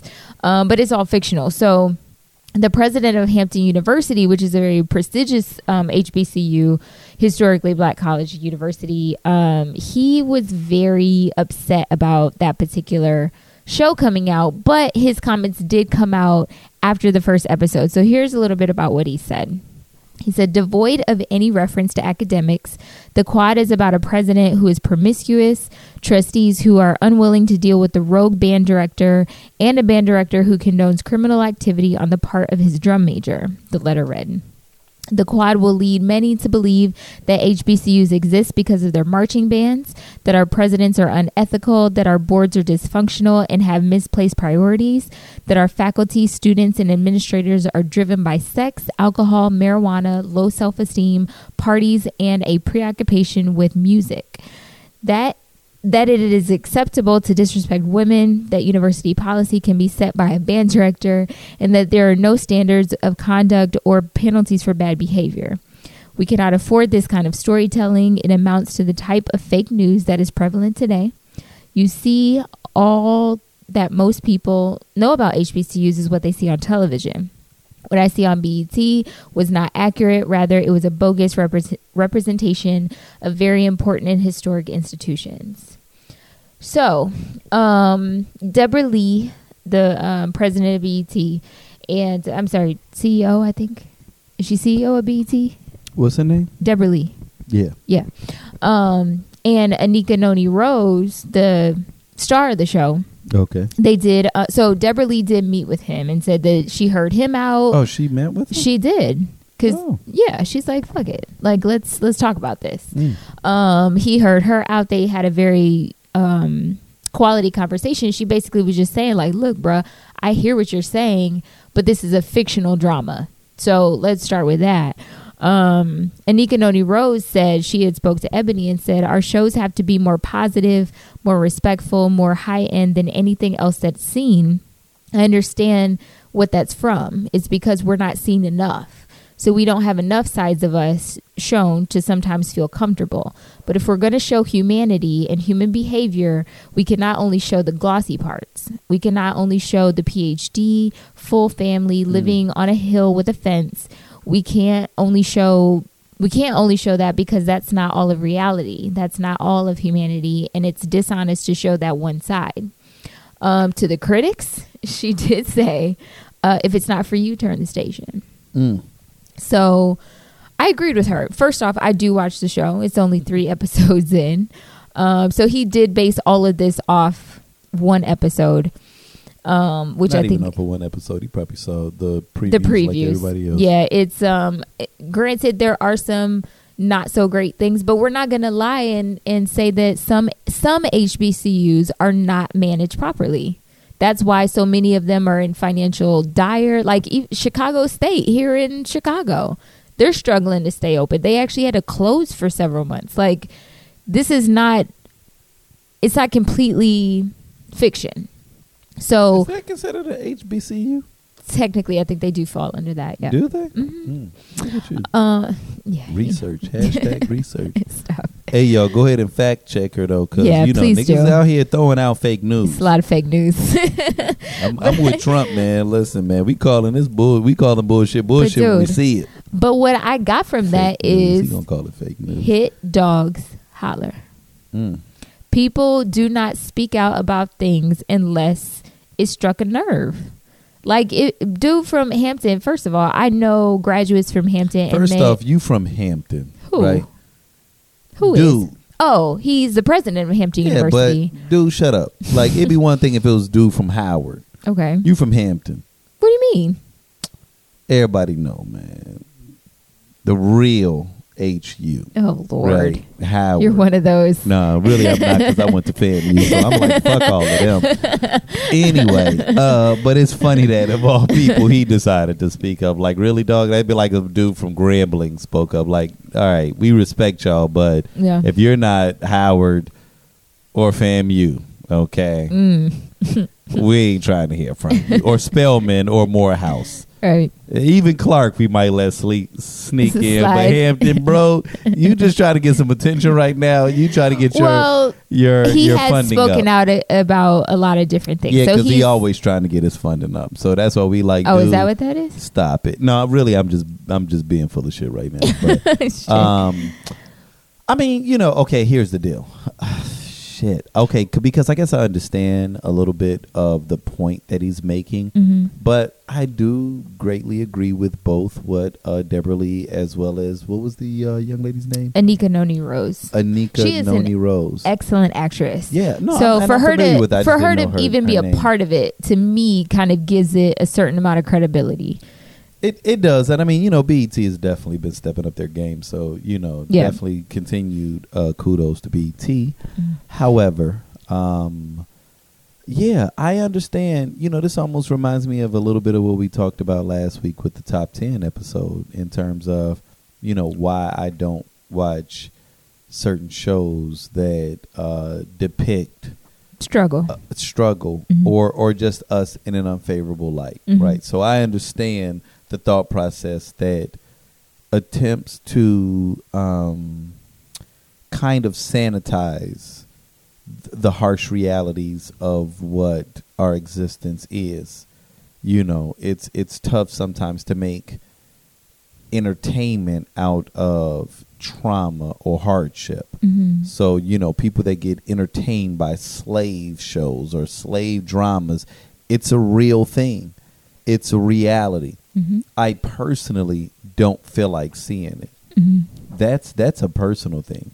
And a person can sit up and try to browbeat me to whatever degree they want to. I can care less. That's that's called preference, right? Right. How how sometimes you like them thick, sometimes you like them slim, sometimes you like them light, sometimes you like them dark, sometimes you like them Asian. Who cares? It's your preference. You can't psychoanalyze or you know hotep me into thinking things your way. Mhm. You have a preference. Yep. That's my preference. Mhm. But, and here's the major but, I greatly respect the art form and the fact that the story needs to be told and the fact that entertainment exists on multiple levels. So I told you all at the beginning, I'm a glass half full type of a person, which means that I can sometimes turn blind eye or not want to deal with uh, unfavorable aspects or ele- it's just the way I'm wired. Mhm. It, it doesn't make me a bad person. It doesn't make me a great person. It's just the way I'm wired. Right. But good times, great show, great acting, great writing, and it was pivotal and instrumental and important inside the African diaspora. Same way with probably the quad. Like certain watching certain aspects of it may make you feel uncomfortable. Sure. You may feel like, no, this isn't the way I want us to be Mhm. presented, Portrayed. Mhm. you know, or portrayed. But Anika Noni Rose hit it on the head where it's it, the reason we sometimes feel self conscious about it is because we're not being portrayed enough. And that, like if there was true. another uh, show about HBCUs, if a different world was still out, we probably wouldn't That's be true. as critical of it. and, and and and and we're talking about, but see, we're not even just talking about colleges. We're talking about blacks in cinema. Period. sure, Right? Because we feel the same way about Scandal. And but and then also though I I love not loved but love Atlanta. Mhm. But there are a lot of people that can be very critical about that show because but and, and- here's what's funny about Atlanta is that I love it because of its intellectualism Right.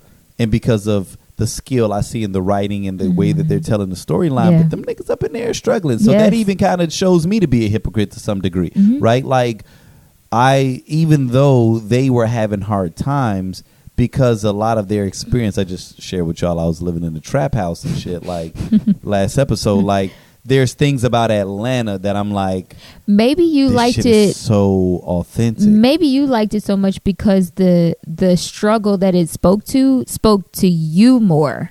Like living in the projects on in good trying to come times, right? Good times didn't speak to you because you've never lived in the projects. That wasn't a daily issue for you.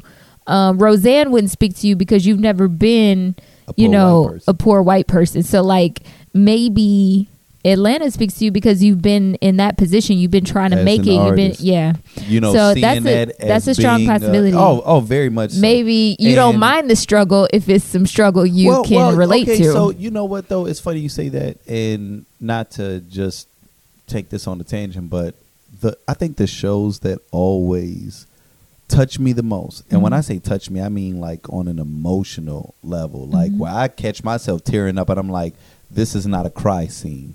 And I'm sitting here like hoping ain't nobody looking at me and shit, and I'm like wiping tears outside of my eyes. It's that scene where people overcome adversity.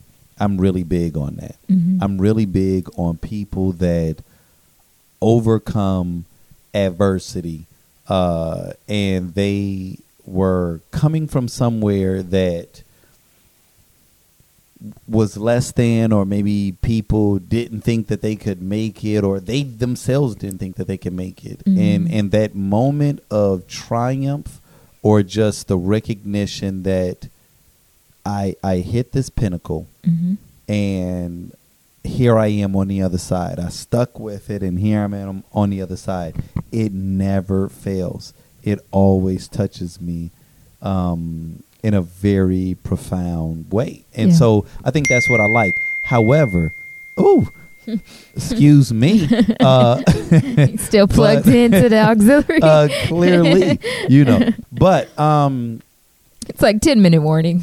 Right, ten minute warning. Uh, but uh, as it relates to the quad, though, you know, and even dudes like I, I, I guess the point that I'm getting at is that regardless of of my personal feelings about certain things, I've never been into censorship, Sure. and that's why I resist a little bit of what it is that his message meant was he wants to censor it Mm-hmm. because as you just said there is some fucked up shit that Yeah. happens not only Poor light.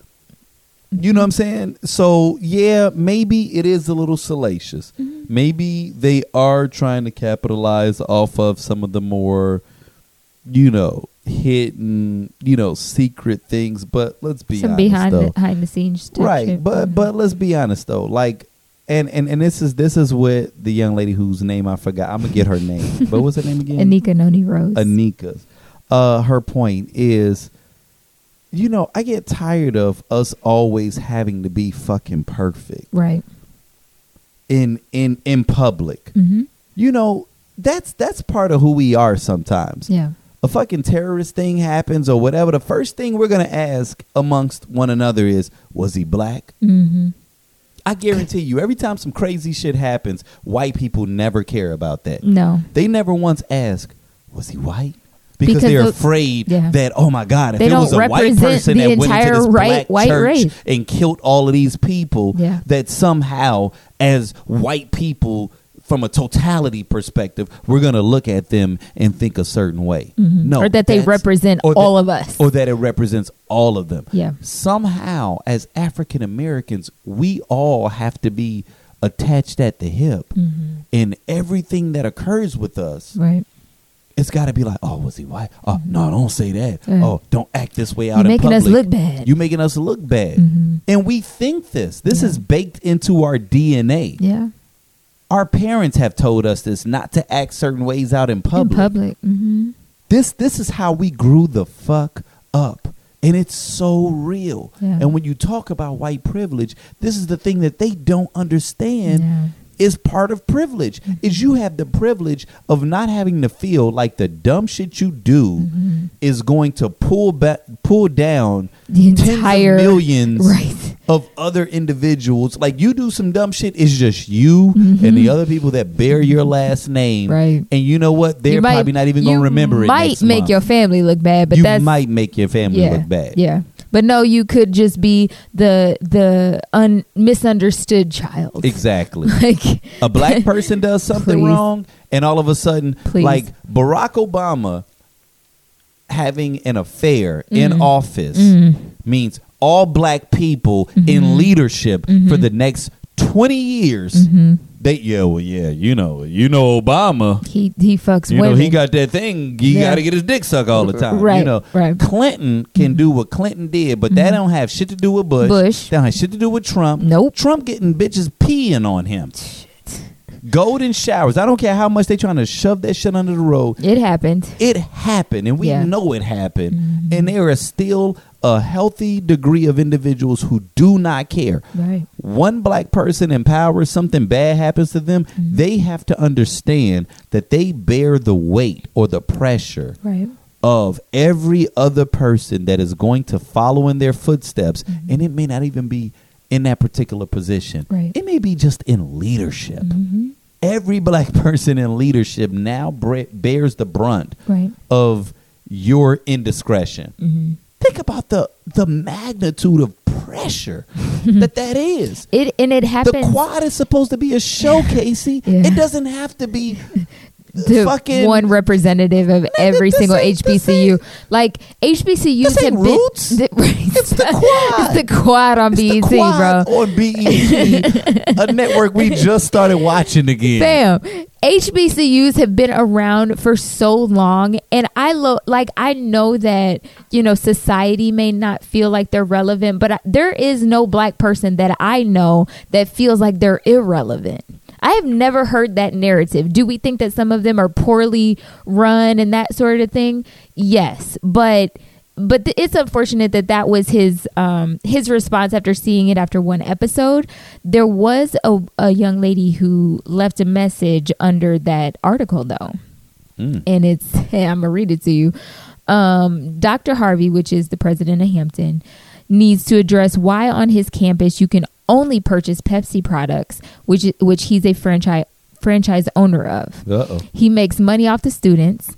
How much of the proceeds does he put into scholarships for them? How about the security staff that only makes slightly above minimum wage? He needs to address why the dorms are outdated and run down instead of worrying about a fake TV show. Hampton is a private school and the tuition is high. He is the last individual that needs to say anything about how to make an HBCU look bad. Now, I'm not saying that all these things are true. This is one young lady's uh, opinion because I know several Hampton graduates and they are um, they have nothing but great things to say. However, you know, it's uh it's unfortunate that we have to be judged on every piece of of art that we want to put out and i think Right. that that i feel defensive of it because when we as tequila tales want to put something out people can be defensive of things and it's like listen if you don't like the way we're doing something you do it Right. or you do something of your own that represents what you believe in. So if you don't like this HBCU show, do a reality show that shows what the actual trials and tribulations are of a awesomely run HBCU. Like if you're going to be critical of something, have you tried it yourself first? So like when mm. when Issa Rae from Insecure when she said that a big part of what her thought her thoughts were about black women being represented on television and the fact that we can't we always have to be mm. perfect or we have to be black mm. girl magic. I want black girls who can just be boring, who can just be regular. Like we don't have the option of just being regular. That's interesting because you know I didn't even think about that as it related to uh, in, insecure, like in just the fact that uh, Like if you look at Issa Rae, the main character, she's a very regular young woman. you, well, I mean, she she's great, but just meaning she's not, you know, a see high powered attorney. She's not. She saying. works for a nonprofit. Right. She lives in the she ain't making the shit ton of money. She ain't she ain't hurting. She ain't She's not hurting, So she didn't have to inflame my uh, sensitivities. like, oh, these bitches hurt. They can't even go out to lunch. Right, she's not. Oh my she's God. not a struggle character, but she's also not They eating up a surgeon. She's not. Right, you know what I'm saying? Like she right. can be a normal Right. black girl And- living a normal life. She was the one that had the moment of indiscretion, hmm Right. which which With a fine ass that, nigga named Daniel. Right, but but and did it in a way that that made you understand how she could fall into that. Like she humanized Yep. a real moment that happens to men and women. Mm-hmm. Like it's a fucking brilliant show. I can't wait for season Yeah. two. And I'm even I'm even gonna be open to if it dips a little bit because Yeah. they I'll set the watching. bar so high. watching. Right. I, I want I want to see minimum five six seasons. Of Oh, for sure. Insecure For because sure. it's just it's important and I also know her grind once again. Shit, going back to what we talked about earlier, Mm-hmm. she didn't get the ring immediately. She stuck it out. Right. She stuck it out because she been signed to HBO since like 2013. Yep. For the folks that didn't know, like Right. that article came out a while ago. Like Yeah. Issa been doing her thing. Mhm. You know what I'm saying? However, uh, she probably got offers from other places. Probably could have done something else, and her heart was telling her, "Let me stick it out here."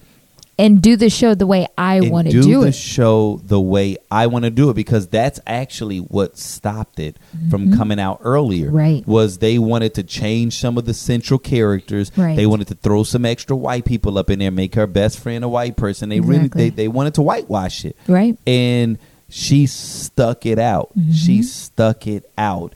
And to me, she's the real MVP. right. You understand what I'm saying? Yeah. And so I'm that's so what I'm getting her. at. Like I'm not like when I talk about and here's the deal. We got a lot of champions that don't go home with the rings or the or the trophies, but we still recognize them as champions. Yeah. Charles Barkley has no ring. Karl Malone has no ring, and I'll be Is damned. Reggie Miller? No. Well, he's no slapping ring. ass, but he's good. Right. no ring. I guarantee you, we're going to continue to see them as champions. Right. But like, whether they had a ring or not had a ring, if a person knows basketball 20 years from now, they're going to know about them. Sure. It's not going to be like, oh, but he ain't get no ring. Nah. It's going to be, no, because Jordan got six. Right.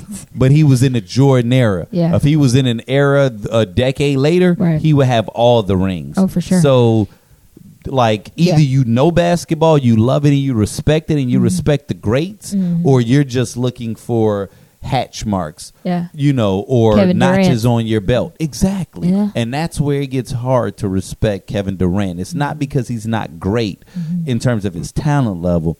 It's because you're not great because your heart wasn't willing to earn the shit Mm-hmm. the same way that the people before you. And if you didn't get one, then you know what? You would have been Karl Malone. Right. You would have been one of the, any one of the other fifty people. You Who know, John it. Stockton, Yeah. Hornacek. Mm-hmm. Like I mean, and the the list goes on and on of great players who we consider to be basketball gods who just didn't get that ring. Isaac Paul, I feel like you're easing into your opinion. Were you? Do you have an opinion tonight? maybe it wasn't. Why are you rubbing your chest? Why are you? You know, Why are nigga, you I thought doing Omar that? wasn't here. Like, Listen, uh, I have to fill in to for be- oh oh you don't Oh, like okay. real talk Right, you don't like real talk because this nigga is giving you real I'm talk over here dropping right now. yeah, you ain't rubbing my chest because. uh, Get your ass look, outta I'm here. doing that. I'm doing that chest rub, y'all. That, uh, Circular motion. right. So, all right, I got a little, a little something, and then maybe we'll end. Well, well, well, we're gonna end on a clip uh, when Casey does the rundown. But you know, she asked me if I had an opinion. At first, I said I didn't, but really, I did. And I even told y'all last time, man, that I'm a I'm a force an opinion even when I don't have one because you You're know the know it all. because I'm the fucking know it all, right? so I mean, you know, sometimes it's important, but you know, we started talking about uh, the importance of, or not even just the importance of, but when it was asked how I felt about the last show. Um, and I kind of went into like what made it awesome. Didn't really totally unpack it because we're gonna save that for when we get a few more members of our team back. But I, I will say one thing that that did stand out to me, and I, I don't have to do this now. And to be very honest, I shouldn't have to do it, but I'm going to. And I really fell in love with the venue that we are now utilizing, uh, the basement. So there was a young lady uh, by the name of Emily, and she was the events manager. I normally don't deal with events managers. Uh, it's not an arrogant thing. It's just they're normally not high enough up on the food chain to be able to give me the level of service that I need as the founder of the Tequila Tales. Maybe that means nothing to you all. It means everything to me. I created this brand, so I'm thinking as an owner. And I need to speak to other people that look at their brands and potential in an ownership perspective. If I'm dealing with an events manager who's probably got this job part time because she's dating the owner or is cousins with so and so, whether it's been a male or female, they drop the ball a lot.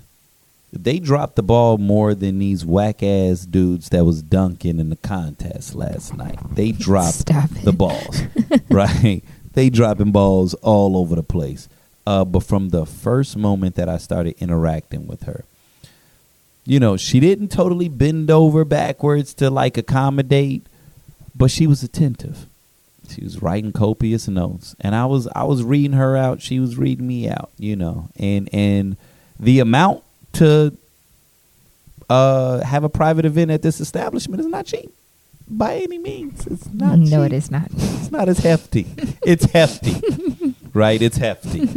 Uh, but this isn't the first space that we've attempted to occupy that has a hefty one. But this, this, it was, it was aggressive, but it was worth it for us. But everything that she did from that point leading forward uh, was, I thought, was amazing, and even during the show, her attentiveness uh, to detail, you know, seeing certain things that uh, our attendees needed.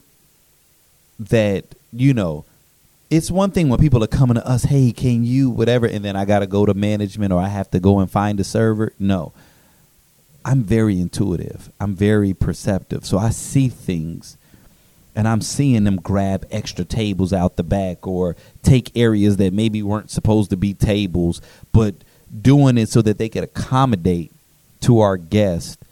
And it was such a beautiful moment for two reasons. One, because I got a chance to see the height of our show operating as a well oiled machine, but two, because I saw a venue in River North uh, literally directly across from the East Bank Club where President Barack Obama plays basketball when he's in the city.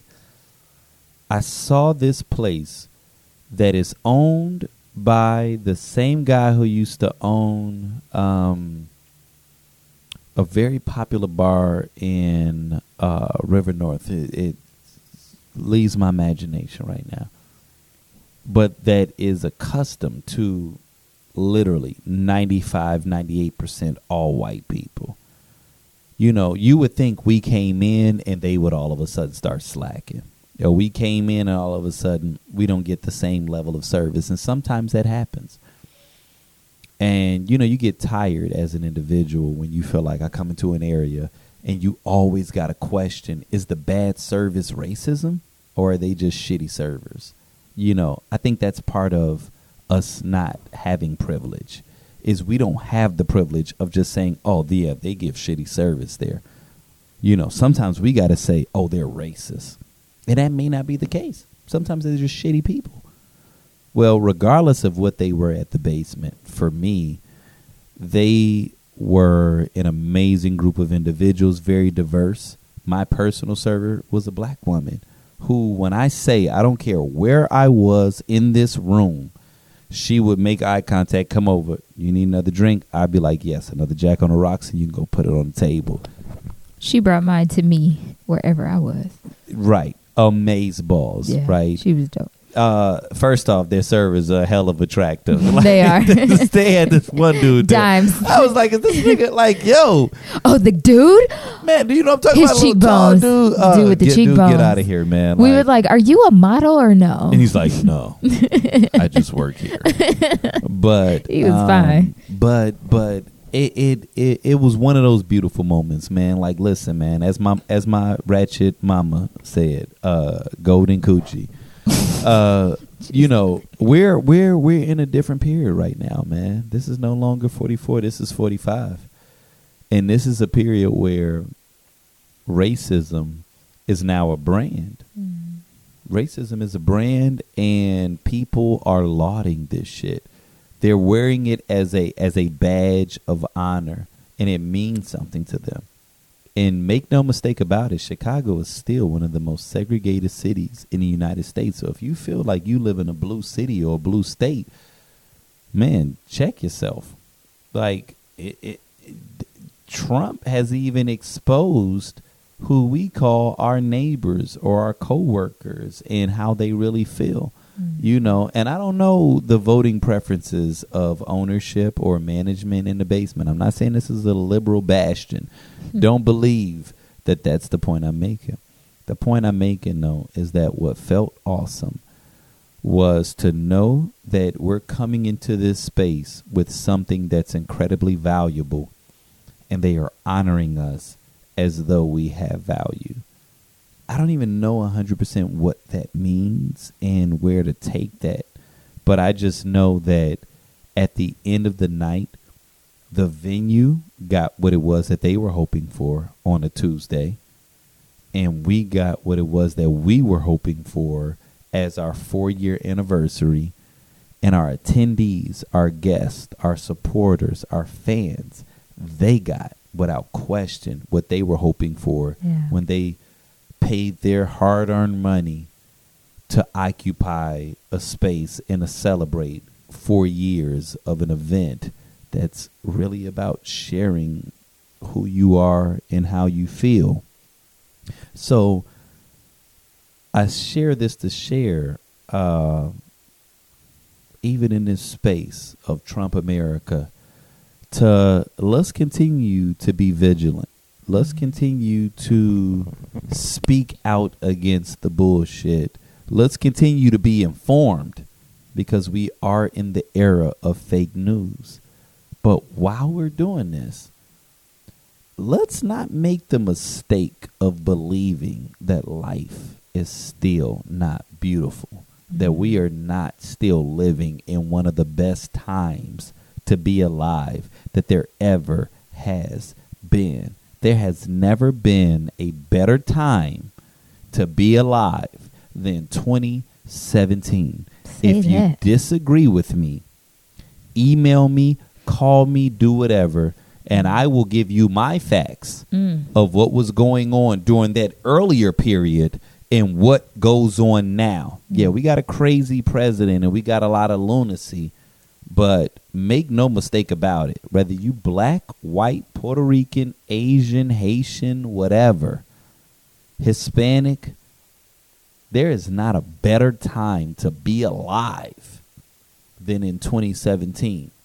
So while you're on these marches, while you're fighting the power, while you are making certain that your voice is heard, don't allow it to strip the beauty of being alive. Yeah. And that's my opinion, and I'm sticking to it. I love it. When the internet could throw DMX on the back of Hurt Bae video, I am thrilled. Um, thank you, Isaac, for your opinion.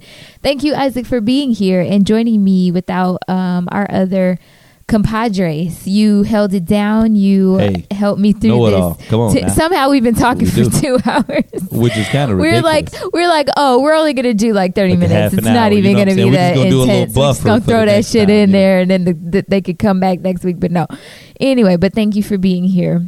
Thank you all for listening. This is the Tequila Tales Unleashed, where we cover everything love and relationships with a twist. Um, please visit our website, thetequilatales.com. Check out all of our videos. Our podcast can be streamed there. You can um, go to our blogs. All the things that you need Tequila Tales related is on our website. So definitely visit that. But definitely follow us on all of our social media channels at the Tequila Tales. If you have questions, if you have input, if you want us to cover something specific, send us a message info at the How about thetequilatales.com. this? Even if they want to be a featured guest, Listen, it's Are not. we ready for that? w- listen, I'm not against it, but just know it takes a lot Takes a lot. to become a featured guest. We so gonna vet you. Don't we will think vet you you. hopping on the mic. no, that's not that's not how this works. So You gonna get vetted. You will be vetted. Extreme vetting. extreme vetting. We do extreme vetting. Okay. If you want to be a guest. Thank you, on Isaac the Paul. Tequila Tales. Thank you, Isaac Paul. So send us an email, info at the thetequilatales.com. If you are still listening to this, please share it.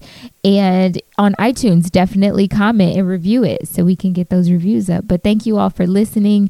What you're about to hear is a real life clip that took place at the Tequila Tales four year anniversary at the basement last week on Valentine's Day.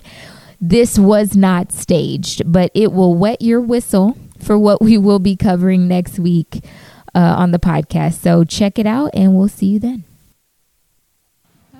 Hi everyone. So this young man here that I'm dating, we're like at our seven more seven month seven month uh, point, and I actually asked him this morning. So oh, well, we're on the topic. Valentine's Yeah. Day question. I asked him, so where do we stand? You know, since we've been dating, you know, he said there's no one outside, gave me a key to his apartment. So just like the other young lady in the room, I'm under the impression that we're in a relationship. However, I will take credibility for being under impression instead of asking. So that's why I asked this morning. So his response was, we're together. So I said, okay, so we're together. So does that make you my man? Am I'm your woman? And he said, no. Oh. Do you know he's right there? And he's right here. I put him on blast. Yes.